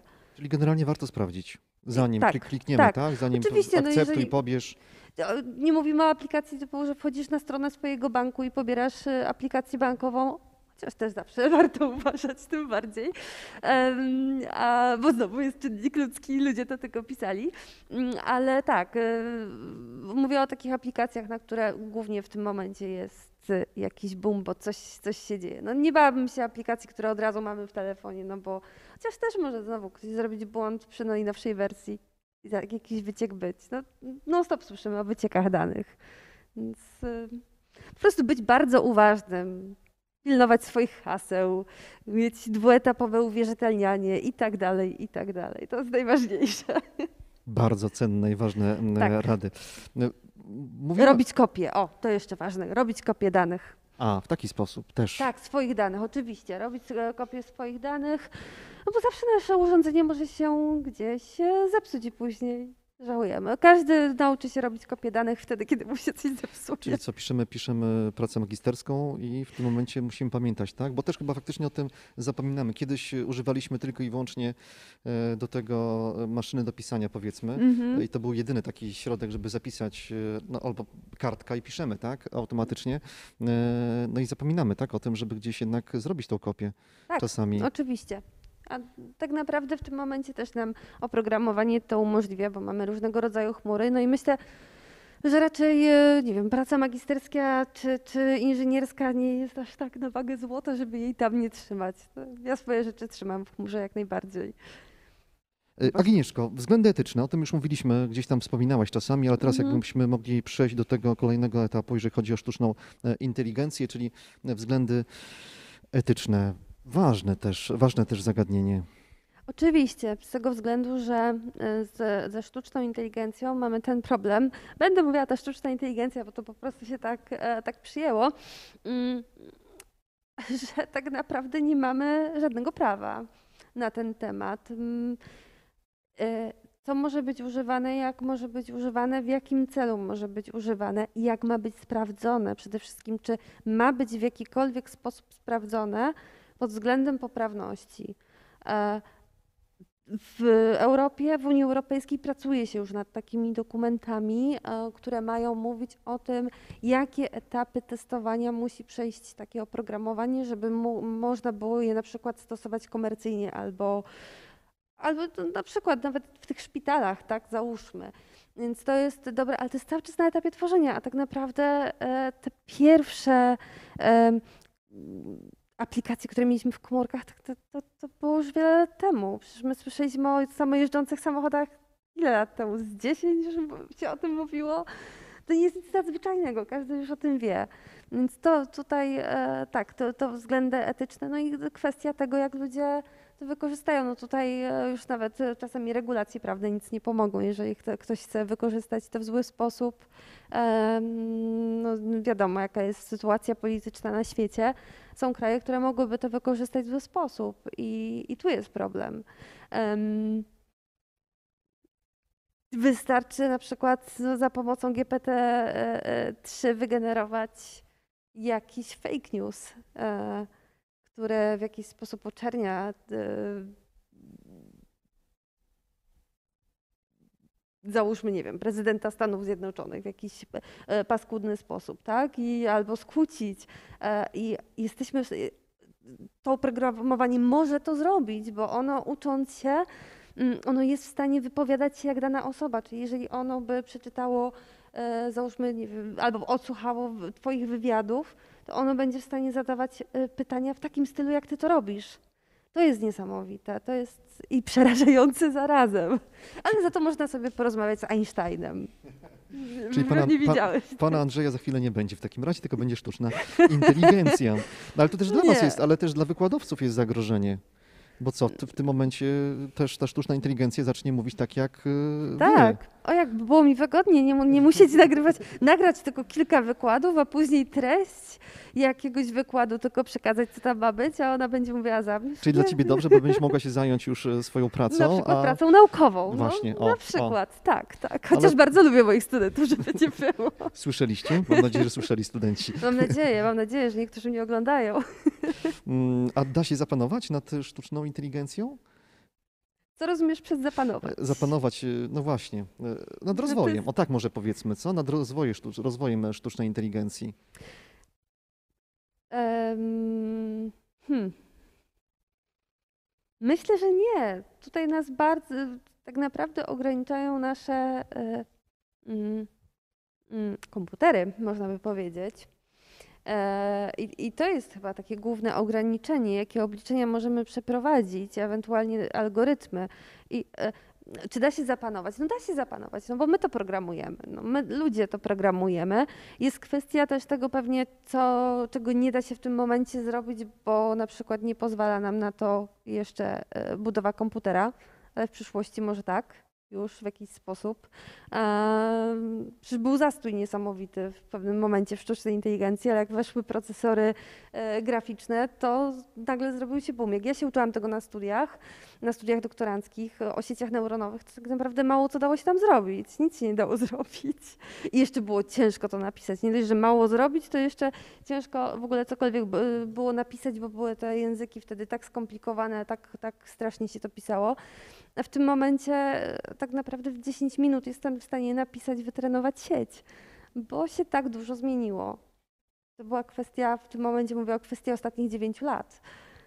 A więc mm, chyba tutaj jest kwestia tego panowania, tylko kwestia na- naszego umysłu. To jest tylko to. Pytanie, które na pewno pojawiło się, które było zada- zadane wcześniej już e, przez osoby, które chciały wziąć w tej naszej dyskusji. E, Czy warto być programistą? Czy to jest powiązane? Jak najbardziej No warto. właśnie. Jak najbardziej warto i warto wchodzić, e, moim zdaniem w tym momencie na pewno wa- warto wchodzić i uczyć się, e, uczyć się em, programowania z ukierunkowaniem na algorytmy sztucznej inteligencji, czyli tak naprawdę, może nawet bym inaczej powiedziała, programowanie plus algorytmika, czyli logiczne myślenie, myślenie przyczynowo-skutkowe, rozwiązywanie problemu, bo tak naprawdę algorytmika to jest takie myślenie, które nas, na, doprowadzi nas do rozwiązania problemu. Ale to jest też tak się mówi, Agnieszka, że to jest zawód, który zawsze, zawód przyszłości, e, e, zawód, który teraz cieszy się bardzo dużym e, wzięciem, czyli ci wszyscy, którzy decydują się na to, żeby zostać właśnie programistą, no to mogą być pewni, że będą mieli pracę i to mało tego dobrą pracę oczywiście. Tak, jeżeli będą się rozwijać, bo to jest ten minus bycia informatykiem, że to, czego uczyłam się na przykład na studiach, e, no, tak już na przykład moim studentom nie mogę przekazać, bo większość rzeczy jest nieaktualnych. Pewne podstawy teoretyczne tak, więc tutaj trzeba mieć na pewno świadomość, że trzeba się uczyć całe życie, co chwilę, cały czas się uczyć. Ale ja myślę, że wszystkiego się uczymy cały czas. Tak. Agnieszko, zaraz pytanie od Mhm. Szymona jeszcze kolejne, ale powiedz mi jeszcze a propos, bo też e, czy- przygotowując się do naszego dzisiejszego spotkania, e, był poruszony temat, że e, kobiet i mężczyzn, tak, że gdzieś tam wśród tych programistów e, kiedyś przeważnie mężczyźni, a teraz już tak nie jest wcale, że jednak Nie. płeć Mm. piękna podobno nawet już przoduje. No w mojej tej grupie, w której byłam w Oksfordzie, chyba nas było więcej kobiet, Mhm. o, o dziwo, tak, tak. I to nie była kwestia, e, że miały być tam parytety, tylko po prostu tak wyszło. E, Na pewno jest więcej kobiet na informatyce niż było. Jak ja byłam na studiach doktoranckich, to w mojej grupie byłam jedyną kobietą, co było dziwne e, trochę, bo czasami było łatwiej powiedzieć do mnie per pan niż per pani, bo tak gdzieś się gubiłam w tym. Ale tak, to jest tak naprawdę ten zawód, no, jeżeli umie się analitycznie myśleć, To czemu nie? Dla każdego, tak? To nie jest moim tak, bo... zdaniem tak. Bo pamiętam takie zdanie, faktycznie teraz mi się przypomniało, że gdzieś było powiedziane, że e, ten zawód, e, czyli zawód programisty jest tylko i wyłącznie dla mężczyzn, ale to było, e, doty, dotyczyło tego, co kiedyś się działo. I tak potem pomyślałem sobie, dobrze, spotkam się z tobą, z Agnieszką i, i zapytam się też o to, jak to wygląda, no bo tutaj widzę osobę przed sobą siedzącą, bardzo mocno zafascynowaną tym, co robi oczywiście, bo widać to po twoich oczach. W tej chwili jesteśmy w maseczkach i to jest ten cały problem, że nie widać naszej całej twarzy, naszej całej mm, mimiki, e, ale patrzę po Twoich oczach i ta radość, e, jaką e, przekazujesz tą swoją wiedzę, no to jest rewelacyjna. Bo to lubię, naprawdę to lubię. To jest fascynujące. E, e, super uczucie, jeżeli. mm, Bo nawet załóżmy, mamy jakiegoś inżyniera, który będzie, czy inżyniera architekta, który projektuje dom i zanim zobaczy ten dom, to naprawdę, albo jak zrobi pierwszy taki projekt, gdzie będzie coś fajnego widać, to mija bardzo dużo czasu. A w informatyce tak nie jest. I drugą rzeczą jest piękne to, że my możemy się uczyć samemu. Tak naprawdę mamy w tym momencie tyle możliwości e, nauki. Jeszcze jak jest online, to super uniwersytety e, udostępniają e, swoje materiały, więc możemy to robić e, zawsze i wszędzie. I tak naprawdę płeć wydaje mi się nie ma znaczenia. Fakt, nadal to widać. To widać bardzo, czy, czy u nas na uniwersytecie, że mniej kobiet idzie w tym kierunku. E, Myślę, że to jest e, też z tego względu, że gdzieś e, jest takie zakorzenione, że kobiety to humanistki. Tylko jak się zapyta, co to znaczy, że humanistki, to tak też Okej, nie za bardzo okej. wiadomo o co chodzi. Albo że jestem humanistą i później się okazuje, tylko jest kwestia wydobycia tego. Mm, wydobycia, y, przełamanie tych stereotypów, to jest chyba najgorsze, żeby przełamać te stereotypy, że dziewczynki to y, będą pracowały jako urzędniczki albo y, właśnie, nie wiem, historyczki, co- cokolwiek, nauczycielki, e, nie- nieważne, prawda? Mamy cały czas takie stereotypy. Mm, A tak naprawdę każdy przecież z nas analitycznie myśli, ile ro- problemów w ciągu dnia rozwiązujemy.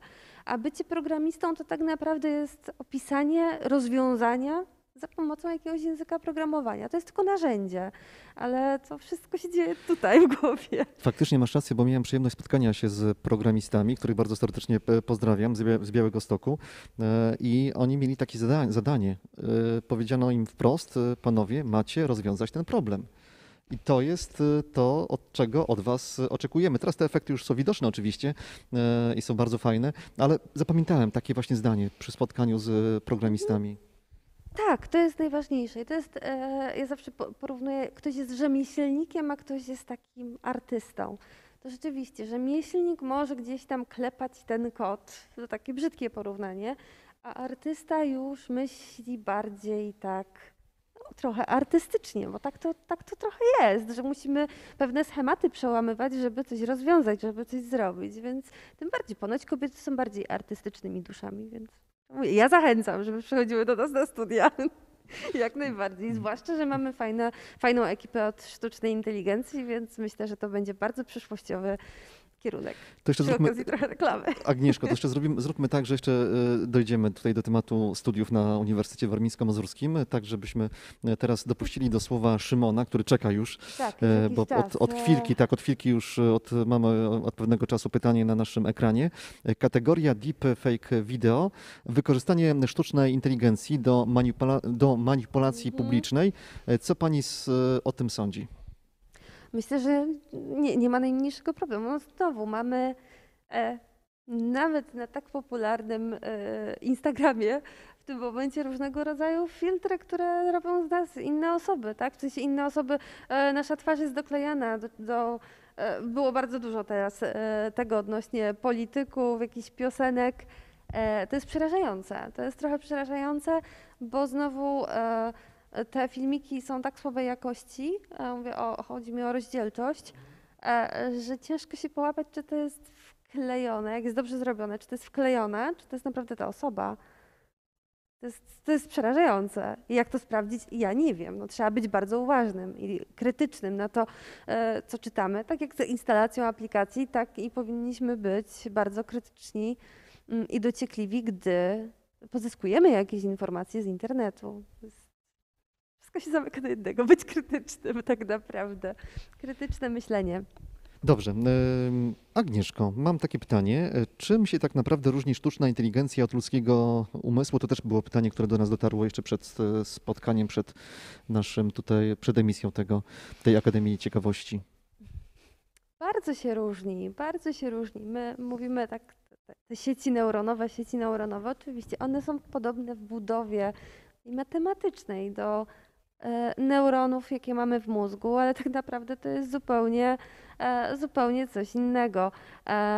Sztuczna inteligencja jest w tym momencie nakierowana na rozwiązywanie pewnej klasy problemów, czyli jeśli będzie grała w szachy świetnie, bo znowu tutaj mamy e, świetne narzędzia, e, to nie zrobi nam kawy i tak dalej. A my możemy grać, no może nie na takim poziomie w szachy jak ta sztuczna inteligencja, chociaż e, są, są niektórzy, którzy tak grają, mm, ale no już zrobimy kawę i zrobimy jeszcze milion innych rzeczy. Jesteśmy w stanie nauczyć się jeszcze wielu, wielu innych rzeczy i umiejętności, więc e, chociażby to, takie podsta- podstawowa rzecz, do czego, co jesteśmy w stanie zrobić.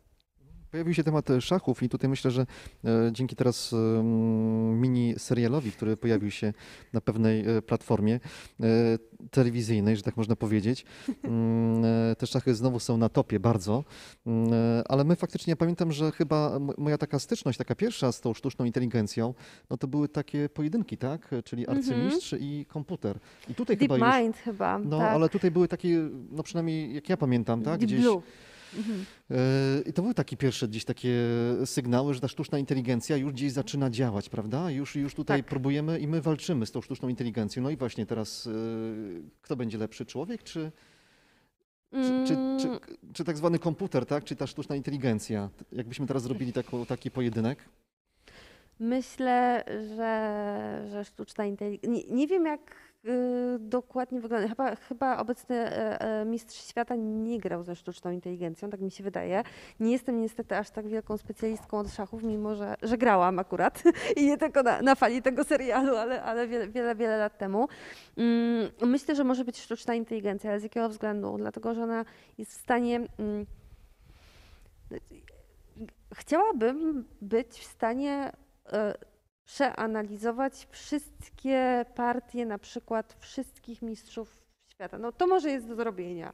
To pewnie jest do zrobienia, ale wszystkie znowu niekoniecznie. Sztuczna inteligencja jest to w stanie zrobić powiedzmy w kilka dni oczywiście, tak? E, Czy, czy w, jakiejś, w jakimś innym czasie, w czasie jakimś skończonym. Szachy mimo e, swojej całkowitej, e, no, niesamowitej złożoności i możliwości ustawień na, na szachownicy, to nadal to jest olbrzymia liczba, nie, nieprawdopodobnie wielka liczba, ale skończona.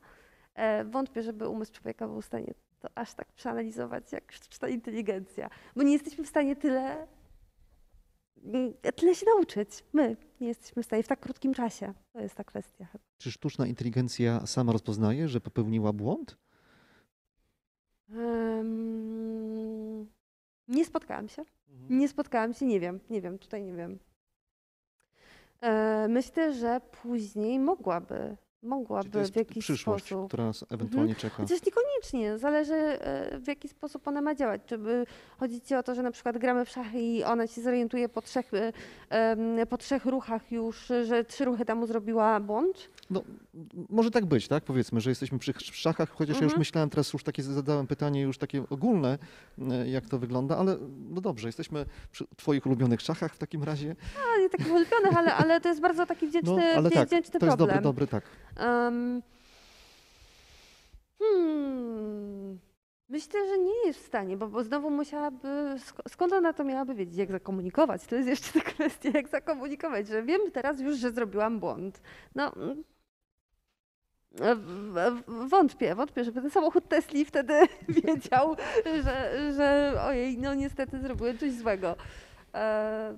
No bo umysł, nie ma co ukrywać, umysł ludzki popełnia błędy. To nie jest tak, że my tu jesteśmy idealni, tak? I tutaj ta sztuczna inteligencja mhm. e, też e, powinna być taka, bo też tu niestety będą pojawiały się te błędy. Czyli tak, człowiek e, programuje, no i niestety to, ty, ty, co wprowadzi maszynie, no to ona też automatycznie to wykonuje. E, tak, no i jeszcze jest kwestia tego, jak ta maszyna sobie te wszystkie dane, te wszystkie obrazy, wszystkie teksty z internetu i tak dalej Przetworzy.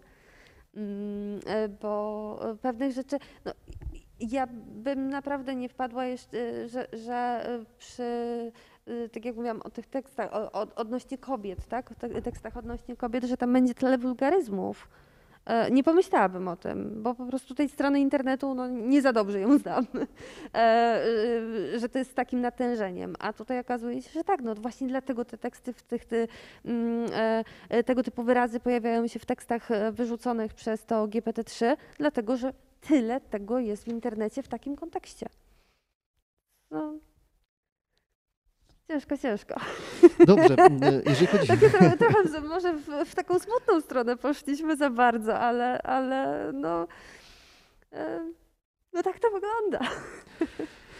No to też, to też są ważne tematy, moi drodzy. To nie jest tak, że tutaj chcielibyśmy tylko o samych takich przyjemnych sprawach mówić, ale mm, dużo, dużo się pojawia mm, w temacie sztuczna inteligencja różnych, prawda? Tutaj Mhm. też, e, jak to się mówi, gałęzi, więc musimy też e, do każdej tej gałęzi oczywiście zajrzeć i e, gdzieś tutaj poruszyć ten temat. Mm, Sztuczna inteligencja, to przypominam, jest nasze dzisiejsze spotkanie, nasz temat.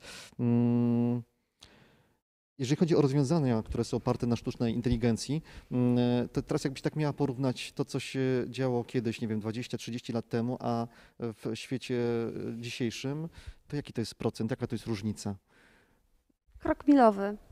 Krok milowy, Potężny, naprawdę. potężny przeskok to jest faktycznie, bo olbrzymi bo ja myślę przeskok. chyba, wiesz co, Agnieszka, też możemy y, y, zwykły tutaj na żywicy ewentualnie y, może porównać, jaki był kiedyś ten nasz telefon komórkowy, a jaki jest teraz, tak? Powiedziałeś, że masz lepszy ten telefon niż kt- ten 10 komputer, lat temu który, miałam tak, lepszy telefon no. niż mój komputer. E, A ja też, też powiem Ci, że teraz robiłem porządki w domu i odgrzebałem e, stare telefony. Aż mi się łezka zakręciła w, oczu, w oku, ale faktycznie no, przeskok jest potężny. Y, Tak. Nie, zdawa, nie zdajemy chyba sobie sprawy z tego już, y, bo tak szybko ten czas płynie, żyjemy chwilą Mhm. obecną. Mm, Teraz wiadomo, jeszcze pandemia, więc zupełnie jesteśmy też zajęci innymi e, sprawami, ale patrzymy teraz na te duże ekrany naszych telefonów, a wcześniej takie coś malutkiego i trzeba było też korzystać z tego i, i nikt, nikt nie narzekał wtedy. To jest jedna rzecz, a druga to jest też chyba, że sobie nie zdajemy, jak te, te, te kom- małe komputery, te telefony, no bo to są małe komputery, e, są szybkie, jakie mają zdolności obliczeniowe, co tam się dzieje w środku. E, to jest wręcz nieprawdopodobne i tak jak mówiłam, to jest krok milowy, bo e, to, co działo się 20 lat temu, 20 lat temu, to było 2000, no to wtedy baliśmy się baga na 2000 rok. Tak, baliśmy się te, Takiej tego kroku. prostej Tego, rzeczy teraz to jest naprawdę nieprawdopodobne, żeby czegoś takiego się bać. E, W sensie, że, że jest dużo gorszych rzeczy możliwych. E, Ja nie mówię tutaj o pandemii, chodzi mi o w tym świecie informatycznym. Mm, I kwestia tego, jak e, mm, to, to wnętrze komputera ewoluowało. Ja już mam problem z mówieniem po tym czasie, jak się to wnętrze komputera zmieniło. Chodzi mi o to, jak em, przyspieszyły procesory, jak wykorzystanie procesorów graficznych, e, jak on daje nam moc, to, co kiedyś było niemożliwe do, a już nie mówiąc o ko- komputerach kwantowych, e, to co było kiedyś nie do policzenia, w tym momencie to jest e, sekundka i, i, i to mamy. E, Mimo, że i to jest właśnie e, to, to co będzie w przyszłości. No właśnie o to Mówiono- chciałem się zapytać, Agnieszka, bo faktycznie e, cofamy się teraz 10-15 lat, em, przypominamy sobie, jak to wyglądało, ale czy powinniśmy się w tym momencie sobie bać tego, co się może jeszcze wydarzyć? E, No bo e, powiem Ci, że teraz też kiedyś pamiętam, że ze znajomymi siedzieliśmy, rozmawialiśmy o tym, co nas ewentualnie może jeszcze e, czekać, jak będzie wyglądała ta sytuacja. E, Ja już nie mówię o tym, e, co się dzieje w tej chwili oczywiście, ale, ale jeżeli chodzi o tą technikę, która nas otacza, każdy z nas gdzieś tam zaczął cytować i przypominać sobie pewne rzeczy, no ale potem ktoś faktycznie rzucił temat, pytanie, ale słuchajcie, ale co się będzie działo za 5 lat, a co będzie się działo za 10 lat, za 15? E, mm, Przecież ta sztuczna inteligencja nie stoi w miejscu. No przecież wy, e, Agnieszko, pracujecie cały czas, tak? Tak, to ja akurat pracuję głównie nad tym, żeby ją sprawdzać, żeby opracowywać metody, które mm, sprawdzają jej poprawność. Mm. I myślę, że to może jedynie ją, ją ograniczyć. E, Chodzi mi prawnie nawet. Mm, Z tego względu, że użycie jej, jej, tej sztucznej inteligencji w różnych obszarach na masową skalę, chodzi mi w tych dziedzinach, gdzie mogą, może nam właśnie tych krytycznych dla życia, może być jedynie w tym momencie prawnie ograniczone, bo użycie jest ok i rzeczywiście można bardzo dużo rzeczy zrobić, tylko pytanie, czy to jest, na ile jest to bezpieczne. A te metody e, e, sprawdzenia bezpieczeństwa są jeszcze trudniejsze niż, e, niż na, tak naprawdę czegoś zaprogramowanie w tym momencie. To jest e, nieprawdopodobne, jak, jak e, to jest trudne. Ja dopiero zaczynam tak naprawdę ten temat, bo co to jest dwa lata e, pracy w, w, dokładnie w tym obszarze, no bo wcześniej pracowałam też w weryfikacji, sprawdzeniu poprawności, ale troszkę innych, innych systemów niż sztucznej inteligencji.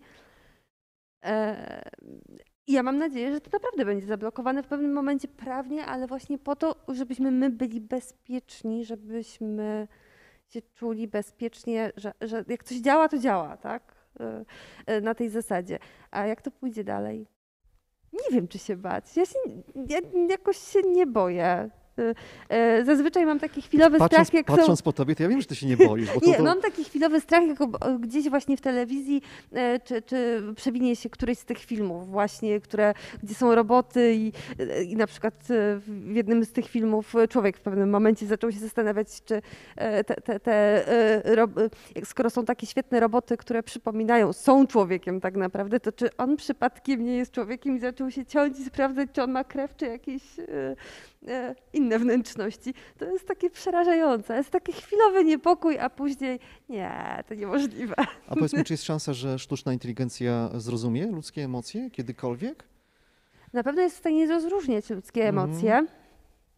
Mm, No dobrze, ale E, rozróżnianie, a rozumienie, no to jest Myślę, pytanie. że rozumieć nie. Myślę, że rozumieć nie. Rozróżniać jak najbardziej, Mhm. bo to nie jest e, e, takie ciężkie. em, ale rozumieć e,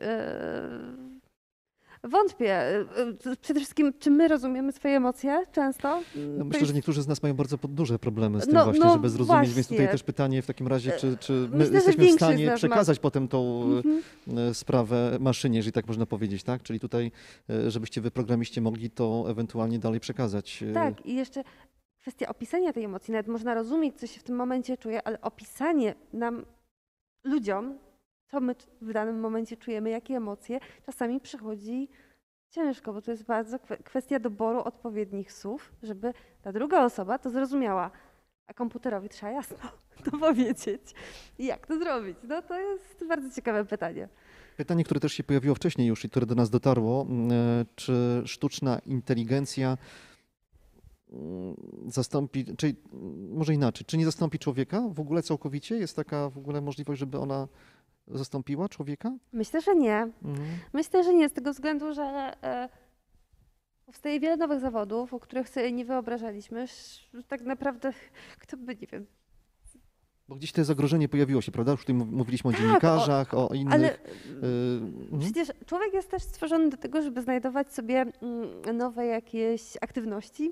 E, Kilka lat temu nie było przecież na przykład instruktora zumby. Kto słyszał o zumbie? No to jest taki chyba najbardziej, najbardziej e, sławny. Na przykład, no, dobrze, okej. Chyba tak. Tak, chyba ale masz tak. rację, tak, no bo nie było tej zumby, tak? Więc nie było Tak, osób, tak, które tak. zajmowały się I faktycznie. nawet widziałam taki wykres, gdzie, który pokazywał, że e, nie było tego, nie było zawodu, a później nagle wysp instruktorów, no bo zrobiło się to popularne i się ludzie przekwalifikowali. Myślę, że raczej nie. Raczej, raczej nam nie grozi to, że gdzieś. e, Ja myślę, że może sprawić, że będzie bezpieczniej, czy na Mhm. jakiejś produkcji. Nie wyobrażam sobie na przykład, jak ludzie pracują w jakichś hutach, gdzie e, lepiej by było, żeby pewne rzeczy robiła maszyna, a nie człowiek ze względu na bezpieczeństwo ludzi. Tam, gdzie jest dużo wypadków. No, ma, szczerze mam nadzieję, że na przykład górnicy nie będą musieli wykonywać tak niebezpiecznej pracy. Wiadomo, że na to potrzeba czasu, no bo też e, jeżeli nagle wszystkich dziennikarzy by zwolniono z gazet, no to byłoby coś dziwnego. No ciężko się prze, przekwalifikować, ale mm, a z drugiej strony, jak się jest dobrym, może można z tą sztuczną inteligencją rywalizować. Czyli podsumowując, nie zastąpi człowieka do końca, ale Nie. może spowodować, że na przykład w niektórych zawodach będzie e, Lepiej. mniejsze zapotrzebowanie, prawda? Więc trzeba być Tak, gdzieś tutaj tak. też czujnym, jeżeli chodzi o to, co się dzieje wokół nas. Oczywiście, jak najbardziej, jak najbardziej.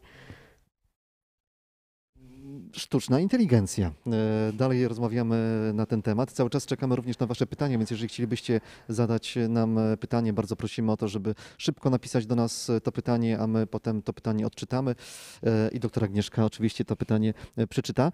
Zanim może kolejne pytanie, to Agnieszka, tak znowu na, dla rozluźnienia, to powiedz mi, jak u Ciebie na wydziale wygląda sytuacja, czyli już wspominałaś, tak, że, że zainteresowanie jest duże, no ale właśnie, jakieś szczegóły jeszcze, jakby ktoś chciał przyłączyć się e, i na przykład e, do Mhm. ciebie tutaj dotrzeć jako, jakoś? Na informatykę naprawdę nie narzekamy. Jest całkiem duże zainteresowanie i e, polecam studiowanie jak najbardziej. A do mnie e, najlepiej znaleźć mnie e, na, na stronie internetowej i e, naszej, naszej katedry, naszego wydziału i po prostu napisać maila. To jest najwygodniejszy sposób. Ale powiedz mi, bo y, ja czasami też słyszałem takie zdanie, że informatyka to są ciężkie studia. To nie jest tak, że mm, siadasz, bo Mm. y, niektórzy idą na informatykę, bo lubią grać, lubią czas spędzać przy Mhm. komputerze i gdzieś tak myślą sobie, jestem młody, no to co to jest informatyka, tak? Skończę studia e, informatyczne i dalej będę w swoim świecie komputerowym e, e, gdzieś tam funkcjonował. No nie do końca tak jest. Przede wszystkim właśnie jest wymaga wymagane. Nie jest formalnie wymagane, ale dobrze by było, żeby student e, myślał analitycznie, myślał też krytycznie oczywiście, bo jeżeli napiszemy program, no to trzeba znaleźć w nim błąd później, albo próbować znaleźć em, e, błąd. Na pewno to nie są studia dla każdego. E, Chociaż znam przypadki ludzi, którzy nie byli w ogóle związani z informatyką i poszli tak dla zabawy, może trochę, może tak dla zapełnienia czasu na informatykę i tę informatykę skończyli. Mm, I e, skończyli całkiem, e, całkiem nieźle. Mm, Więc e, mm, czy są trudne? No, Kiedyś to był problem, bo było bardzo dużo matematyki na studiach informatycznych, ale im się bardziej rozwijała informatyka, tym więcej też jest przedmiotów stricte informatycznych, a tej matematyki jest o wiele mniej, więc to, to na pewno ułatwia. Kiedyś pod tym względem bardzo dużo studentów cierpiało z powodu matematyki. Czy są trudne? Na pewno. Przede wszystkim wymagają dosyć e, regularnej pracy. To jest chyba taki największy minus, że jak się gdzieś zagapi, to później jest ciężko to nadrobić. To jest to. No ale jak ktoś ma pasję, patrz, patrz doktor Agnieszka, to można. Myślę, że tak, tak, jak najbardziej. Mm, Agnieszka, teraz y, powiedzmy, jak to wygląda w Polsce, jeżeli chodzi o sztuczną inteligencję e, i o wasze tutaj, o waszą pracę. E, Mam, możemy się czymś pochwalić, czy też się wstydzimy, że u nas jest troszeczkę słabiej, jeżeli chodzi o w porównaniu też w porównaniu z całym światem? Em, Myślę, że mamy języków na świecie i to, i to jest fakt, naprawdę. Nie słyszałam o takich wielkich projektach, typu jak ten projekt OpenAI, i to są jednak najbardziej em, takie, takie głośne projekty a s- spoza, mm, spoza Polski. Myślę, że to jest też kwestia tego, jak nauka jest w Polsce finansowana, że to jest y, jednak, y, to są, to są nawet nie procenty, to są promile tego, co e, dostają uczelnie na mm, zachodzie. E, Ale wiem, że bardzo dużo osób, nawet w tym projekcie GPT-3 pracują Polacy, e, bo po prostu wyjechali i tam, e, i tam pracują, więc tym możemy się na pewno chwalić dobrym towarem eksportowym w postaci ludzi informatyków. Mm, Z projektów takich większych, takich właśnie na, na miarę, żeby, żeby było o nas słychać, to, to niestety nie kojarzę w tym momencie. Czyli mamy, mamy, mamy wybitne jednostki? Tak. To, Jak to najbardziej. Naprawdę, no tak naprawdę jeżeli e, czytam jakieś bardzo dobre artykuły naukowe, jakieś na czasie, to zazwyczaj gdzieś tam przynajmniej polskie jedno nazwisko się pojawi. Później się okazuje, że tak, to, to nie jest tylko ktoś z pochodzenia, jest Polakiem, czy tam z pr- pradziadków, tylko naprawdę to są Polacy, którzy dopiero co wyjechali. Więc to jest niefajne, no, bo jednak lepiej było pewne rzeczy rozwijać tutaj, ale, ale jak się nie da, to Tak jest. Przykre. Agnieszko, sztuczna, sztuczna, sztuczna inteligencja. Mówiliśmy już dużo przykładów, e, podawałaś oczywiście, gdzie ona jest nam przydatna i w czym nam pomaga, E, ale też gdzieś wyczytałem e, takie fajne zdanie mm, od osoby, która nauczyła się grać na gitarze. E, I powiedziała, że łatwiej jej było e, nauczyć się grać ze sztuczną inteligencją, czyli dzięki e, jakiemuś tam programowi, niż chodzić, chodząc, o, o dziwo, tak, ale, ale niż chodząc na zajęcia z kimś. I też, wiesz co, bo też tak było powiedziane, że okazało się, że może się nauczyć i potem jednak stwierdziła, że ona już to jej wystarczy i zaczęła grać na, na, Mhm. na gitarze, więc to też jest taki fajny plus, że być może, wiesz, tutaj będzie brakowało tego kontaktu człowiek-człowiek, no ale czasami jest też tak, że nie mamy możliwości. E, Jesteśmy, mieszkamy w mniejszych e, miejscowościach, nie mamy możliwości gdzieś dotrzeć do kogoś, tu automatycznie e, program dobry pomoże nam w nauczeniu się czegoś fajnego, dobrego. Jak najbardziej, tak. No, tutaj jest bardzo wiele zalet. Można się i uczyć, i grać w, nawet w te szachy. Nie wiem, nie wiem, jakie jeszcze są gry takie, e, które wymagają takiej dużej inteligencji, takiej dużej nauki. Ale jak najbardziej, jak najbardziej. Więc tutaj chociażby generowanie obrazów, ale z drugiej strony. Ile może, jak może być bardzo nieciekawe. Tak sobie myślałam, jak dzisiaj e, się szy- szykowałam, żeby tutaj przyjechać i cały czas o tym GPT-3, bo po prostu mnie to, e, mimo że już od kilku miesięcy wiemy o tym, to cały czas to jest taki, porównuje się, że to jest krok milowy, e, tak jak było i z Bitcoinem, czyli coś, coś tak wielkiego i ważnego dla świata. I tak sobie pomyślałam, czy na przykład byłaby w stanie sztuczna inteligencja, ta sztuczna inteligencja wyprodukować piosenki na miarę hitów.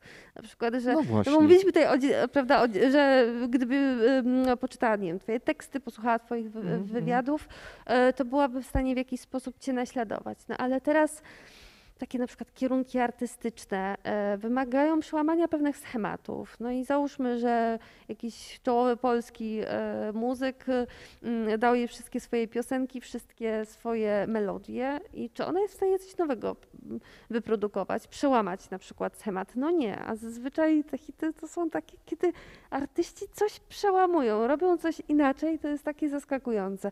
No wątpię, czy, czy byłaby w stanie aż tak. Może gdy na podstawie oczywiście jego, tej danej osoby stylu, no bo chodzi o to, żeby w jakiś sposób poudawać ten styl. Mhm. A myślisz na przykład, że jak ym, kiedyś będziemy musieli udać się do lekarza, e, to w tym momencie staniemy przed jakimś urządzeniem, pokażemy gardło, e, kaszniemy, mm, e, no i w tym momencie urządzenie Mhm. wyda nam diagnozę, czyli zalecenia, co mamy ewentualnie zrobić. Myślę, że to będzie nadzorowane. Myślę, że to jest bardzo prawdopodobne, bo e, nawet przez jakiś czas, już teraz nie jest dostępna, była dostępna aplikacja na telefon, którą robiłeś zdjęcie pieprzyków i można było się dowiedzieć, czy to jest e, nowotwór, prawdopodobnie oczywiście z jakąś tam dozą prawdopodobieństwa. E, Myślę, że jest to bardzo prawdopodobne, że na przykład jakieś pierwsze objawy będą rozpoznawane przez oprogramowanie, a później tylko lekarz będzie kontrolował, czy, czy jest wszystko ok. Czyli kwestia skrócenia czasu pracy lekarza. Będzie miał więcej czasu na pacjentów, którzy rzeczywiście by tego e, e, potrzebowali. No tylko znowu nie wiem, jaka to jest kwestia 10 lat.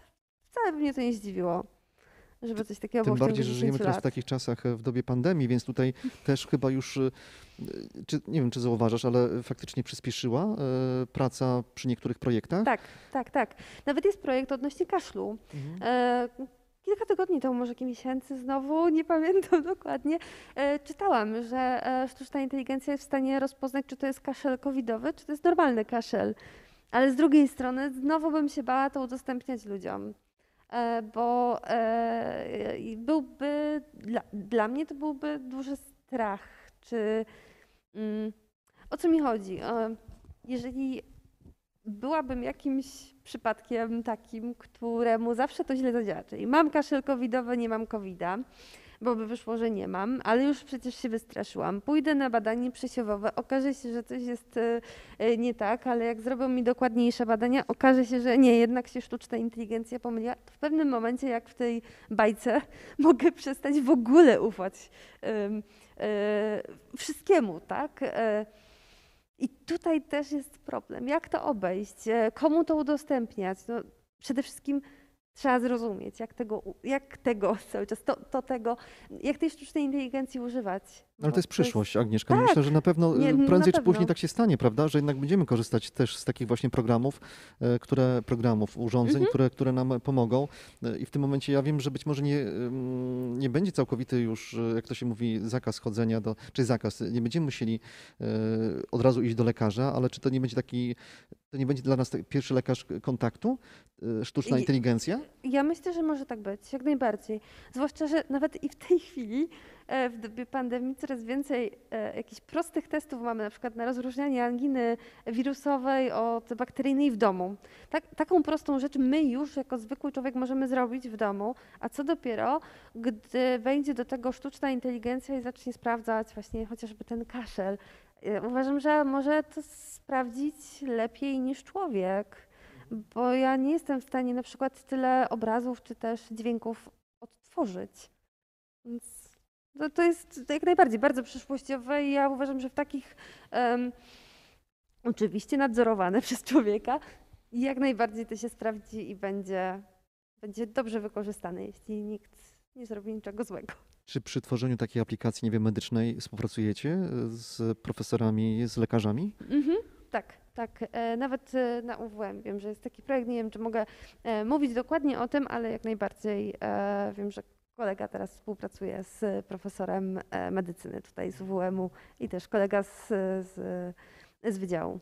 Czyli to nie jest tak, że programiści są, programiści są wszy- wszystko wiedzący. No, no nie, raczej na medycynie się nie znam. Akurat lubię poczytać na ten temat, ale no niestety nie jestem w stanie wszystkiego zrozumieć. E, więc to jak najbardziej czynnik ludzki jest e, znowu ten z innej dziedziny bardzo potrzebny, no bo chociażby kwestia e, tych obrazów, załóżmy, nie wiem, tego już, już e, wspomnianego raka jelita grubego, no, lekarz tylko jest w stanie stwierdzić, czy na tym zdjęciu coś jest nie tak i ewentualnie zaznaczyć to, w jakiś sposób e, opisać te dane. My później tylko tak naprawdę to przetwarzamy, więc tutaj współpraca taka interdyscyplinarna jest bardzo ważna.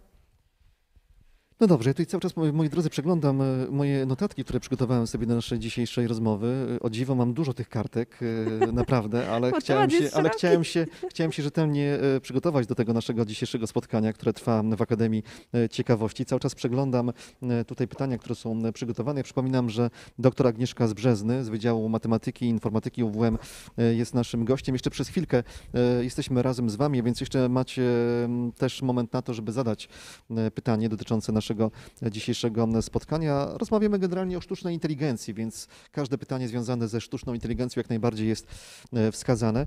E, Agnieszka, ale wiesz co, też mm, znalazłem e, takie podsumowanie gdzieś jakiegoś twojego kolegi czy koleżanki po fachu, który mm, w rozmowie o sztucznej inteligencji podsumował też takie, takiego zdania użył, że sztuczna inteligencja jest jeszcze bardzo głupia.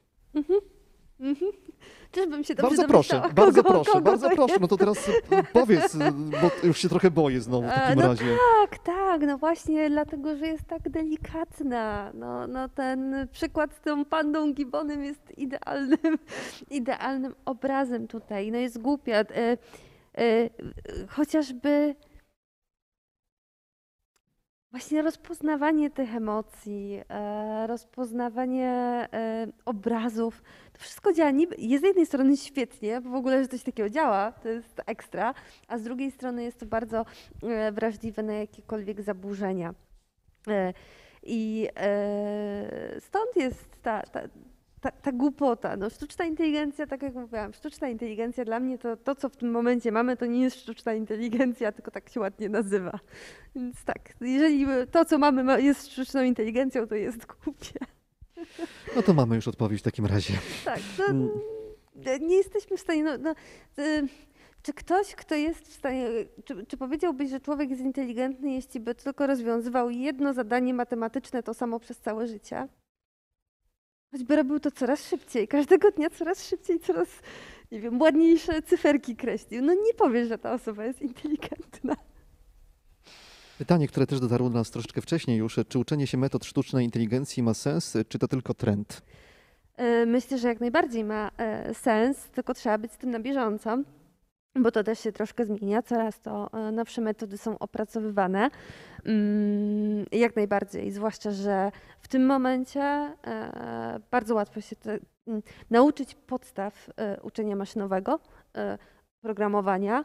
E, Mamy taki język, który nazywa się Python i odkąd on e, wszedł e, kilkanaście lat temu i nie, nie tak dawno, no nie tak dawno stosunkowo, nie tak dawno do sztucznej inteligencji, to pisanie to jest naprawdę czysta przyjemność. To jest coś bardzo szybkiego i można dużo rzeczy napisać i zrozumieć, więc nie ładując to bardzo dużo energii. Chociaż jeżeli ktoś chce być świetny i, i dobry w tym fachu, to oczywiście jak najbardziej mm, musi poświęcić dużo czasu.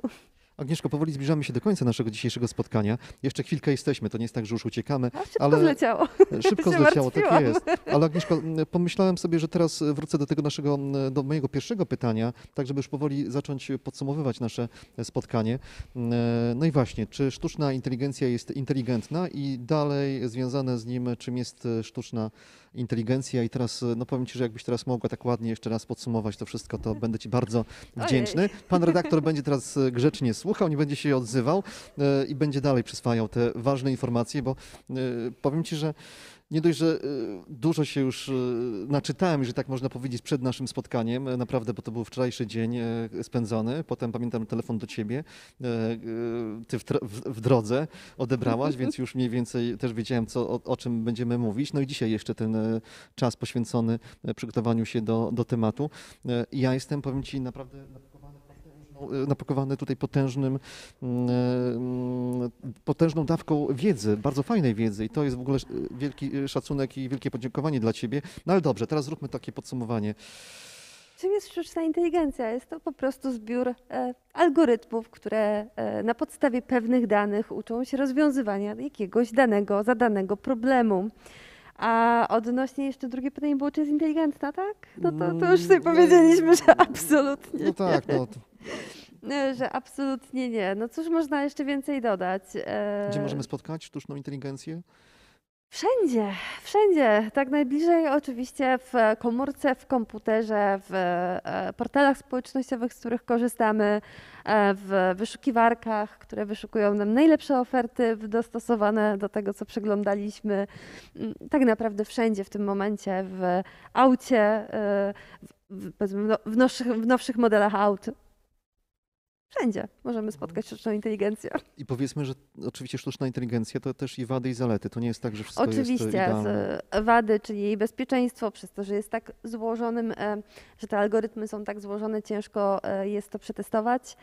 E, No i oczywiście dochodzi nam czynnik ludzki, czy ona będzie mm, dobrze wykorzystana, ale zaletami jest to, że naprawdę ułatwia nam życie i e, chociażby pozwala dojechać w krótszym czasie do Olsztyna. I cały czas wracamy do tego Tak, tematu i tak, no jazdy. po prostu nie, nie. To jest chyba najlepszy, najlepszy przykład, chociaż też potrafi dużo e, zepsuć e, i, i, mm, i coś źle. Nawet ta najprostsza, którą. Najprostsza, ta najczęściej używana. Jeszcze mi się przypomniał też taki życiowy e, przykład, gdy kupiłam mąkę na chleb w Anglii, jak mieszkałam jeszcze w Anglii. W czasie pandemii sobie wzięłam e, translator, zrobiłam nawet nie zdjęcie, tylko w czasie rzeczywistym to robi, prawda? Najeżdżasz na e, opakowanie i kazało mi dodać pół cytryny. I gdybym nigdy wcześniej nie robiła chleba, to bym e, pewnie to zrobiła, ale, ale nie, tam nie było cytryny, tam było, nie pamiętam co to było, ale to, to nie była cytryna. Po prostu no, gdzieś się zamazała literka, no i zupełnie inaczej ten e, wyraz został odczytany, więc jest wszędzie, naprawdę, na, w naszych komórkach już można się pobawić taką sztuczną inteligencją. Ale to jest chyba fajny przykład, Agnieszko, że właśnie trzeba uważać, prawda? Tak. Korzystamy z tej sztucznej inteligencji, niezależnie czy to będzie nawigacja, czy to będzie program, e, który będzie nam e, mówił, co mamy zrobić, tak? Czyli jak mamy ewentualnie przygotować czy chleb, czy jakieś e, inne danie w kuchni. Musimy jednak też pamiętać o tym, żeby używać Przede wszystkim głowy i swojego głowę, prawda? Bo to rozsądku, jest tak, że y, nie zawsze to może być ta dobra wskazówka, a potem się okaże, że niestety ten chleb będzie nienormalny, ale cytrynowy. A wtedy była mąka na chleb na wagę złota. to by było, no więc tak, tak, przede wszystkim myśleć, myśleć krytycznie, szukać informacji w internecie na sprawdzonych stronach, wyszukiwać informacji e, na temat twórców jakiejś aplikacji i tak dalej, i tak dalej. Przede wszystkim myśleć i nie ślepo podążać za tym, co jest w tym momencie modne, bo możemy się niestety przejechać. No i to chyba jest e, najważniejsze podsumowanie tego naszego dzisiejszego spotkania. Bardzo dziękuję za to, że dzisiaj byłaś e, razem z nami. Doktor Agnieszka Zbrzezny, Wydział Matematyki i Informatyki UWM. E, Agnieszko, cudowne chwile spędzone. Mam nadzieję, to, to samo też e, czują nasi słuchacze, nasi e, widzowie. E, Gdybyście jeszcze chcieli, to oczywiście można gdzieś tutaj z panią Agnieszką się kontaktować na terenie Uniwersytetu Warmińsko-Mazurskiego, no bo ona jest do waszej dyspozycji, a więc zawsze jest dostępna i na pewno będzie w stanie odpowiedzieć na wasze wszystkie pytania. A Akademia Ciekawości, fajny pomysł, Agnieszko? Super pomysł. Jak tylko o nim usłyszałam, to powiedziałam, że od razu w to wchodzę. Tylko miałam problem z pomysłem na temat, o czym mogłabym mówić. No tak, tak jest. To tak, trochę, trochę jestem zdziwiony w tym momencie, naprawdę. tak, to, tak to bywa, ale jest to naprawdę niesamowity pomysł. Uważam, że tego typu inicjatywy, jeżeli są, to jeśli ma się ochotę, to od razu powinno się w coś takiego e, wchodzić, e, bo wiedzy nigdy nie jest za dużo i rewelacja, zwłaszcza na ten czas pandemiczny. No właśnie chciałem powiedzieć, bo teraz e, czas e, pandemii, faktycznie musimy troszkę jakoś inaczej dotrzeć, prawda, z tym naszym przekazem. Wy Mhm. musicie też się zmierzyć z zupełnie e, nowym światem. A jak tobie się, jak to się mówi, kontaktuje ze studentami w tym E, momencie? Wydaje troszkę mi się, inaczej, prawda? Jest Teraz to trochę wygląda. inaczej, była kwestia przyzwyczajenia, bo A może też, studenci informatyki tak e, bardziej są przyzwyczajeni do takiego ale kontaktu? nie tylko mam z informatykami zajęcia, więc e, e, też z Wydziałem Prawa, więc e, nie, nie ma tutaj, e, tak, więc jest różnie. Ale nie, wydaje mi się, że to jest okej, e, że, że już mieliśmy na tyle czasu, żeby się przyzwyczaić. Też studenci są młodymi ludźmi, w większości młodymi ludźmi, którzy z technologią mieli do czynienia tak naprawdę odkąd się urodzili, bo załóżmy drugi rok to jest pewnie rocznik gdzieś e, 2000, aż nie chce się wierzyć. Ale powiedz, powiedz to głośno. Tak, to jest naprawdę straszne. I e, wydaje mi się, że, że jest okej. Dla mnie na przykład jest to o wiele wygodniejsze, gdzie mogę sobie prowadzić wykład w dresie, bo mnie nikt nie widzi. To oznacza, że jesteś na, w połowie jesteś Nie, ubrana. nie widzi mnie nikt, bo akurat mam nie widzi. slajdy i programy. U mnie to nie, w ogóle mnie studenci nie widzą. Rozumiem. A znowu w pracy naukowej e, tak naprawdę i tak wszystko, wszystkie obliczenia, które robią, robią się e, w Anglii, więc w ogóle nie ma tego, tego problemu. Em, a spotkania z e, współpracownikami naukowymi e, tak naprawdę w tym momencie wszyscy moi współpracownicy są rozsiani, tak to wszyscy siedzieliśmy w Anglii, a teraz wszyscy są rozsiani po całej Europie, więc jedynym problemem to jest złapanie tej samej godziny, żeby dla niektórych nie było przez strefy czasowe. Ale, To trzyma, jedyny problem. ale trzymajmy kciuki, żeby to się jednak skończyło. Chyba Tak, jednak, ale e, też trzymajmy kciuki, e, żeby się e, wyciągnąć pewne wnioski i e, dla mnie na przykład wykład, który jest nagrany ma większą wartość, bo student może sobie do tego wykładu e, wrócić. Więc zastosujmy to, co jest dobre do przyszłego życia po pandemii, mm, Czyli faktycznie, ale wróćmy szybko. czyli tak. faktycznie możemy wykorzystać, prawda? Pewne tutaj Ja uważam, tą, że tą, tą tak. naukę, którą w tym momencie przekazujemy, czyli jakieś e, rozwiązania e, do ewentualnego dalszego tak, kształcenia. Myślę, że to jest chyba fajny, fajny sposób, bo wielu Twoich rozmówców, e, którzy tutaj siedzieli na Twoim miejscu, bardzo często podkreślało, że koniecznie trzeba wykorzystać to, co się czego się nauczyliśmy tak, w tym czasie, czego się uczymy dalej, tak prawdę mówiąc, bo doświadczyliśmy naprawdę wielu fajnych tutaj chyba e, sytuacji. I to jest też świetne, ażeby wypromować uniwersytet, pokazać najlepszych wykładowców, bo jeżeli się nagrywamy, możemy to umieszczać, oczywiście za zgodą i tak dalej, mm, e, pokazywać, jak e, mamy świetną ekipę. Dzisiaj nawet dostałam linka do zajęć z UCLA, do których nigdy bym nie miała w ogóle możliwości, żeby się dostać, no bo nie robią kursu online na ten temat, który mnie super interesował, profesora, który jest to kompletnie za darmo na YouTubie. I to jest niesamowite. To daje nam te możliwości i to musimy wykorzystać na pewno i utrwalić. Chciałem powiedzieć, że miałem zakończyć 5 minut temu, ale dalej rozmawiamy. więc jestem nie, nie, kończymy, nie kończymy. Nie, żartuję w takim razie. Bardzo dziękuję. Akademia Ciekawości Uniwersytetu Warmińsko-Mazurskiego, dr Agnieszka z Brzezny i mówiący te słowa Andrzej Brzozowski. Bardzo dziękujemy za udział w, naszej transmisji e, na żywo, na żywo w tym wydarzeniu e, online. Zapraszamy na kolejne spotkania. E, Agnieszko, dziękuję Ci jeszcze raz bardzo dziękuję za wizytę. Dziękuję ślicznie za uwagę.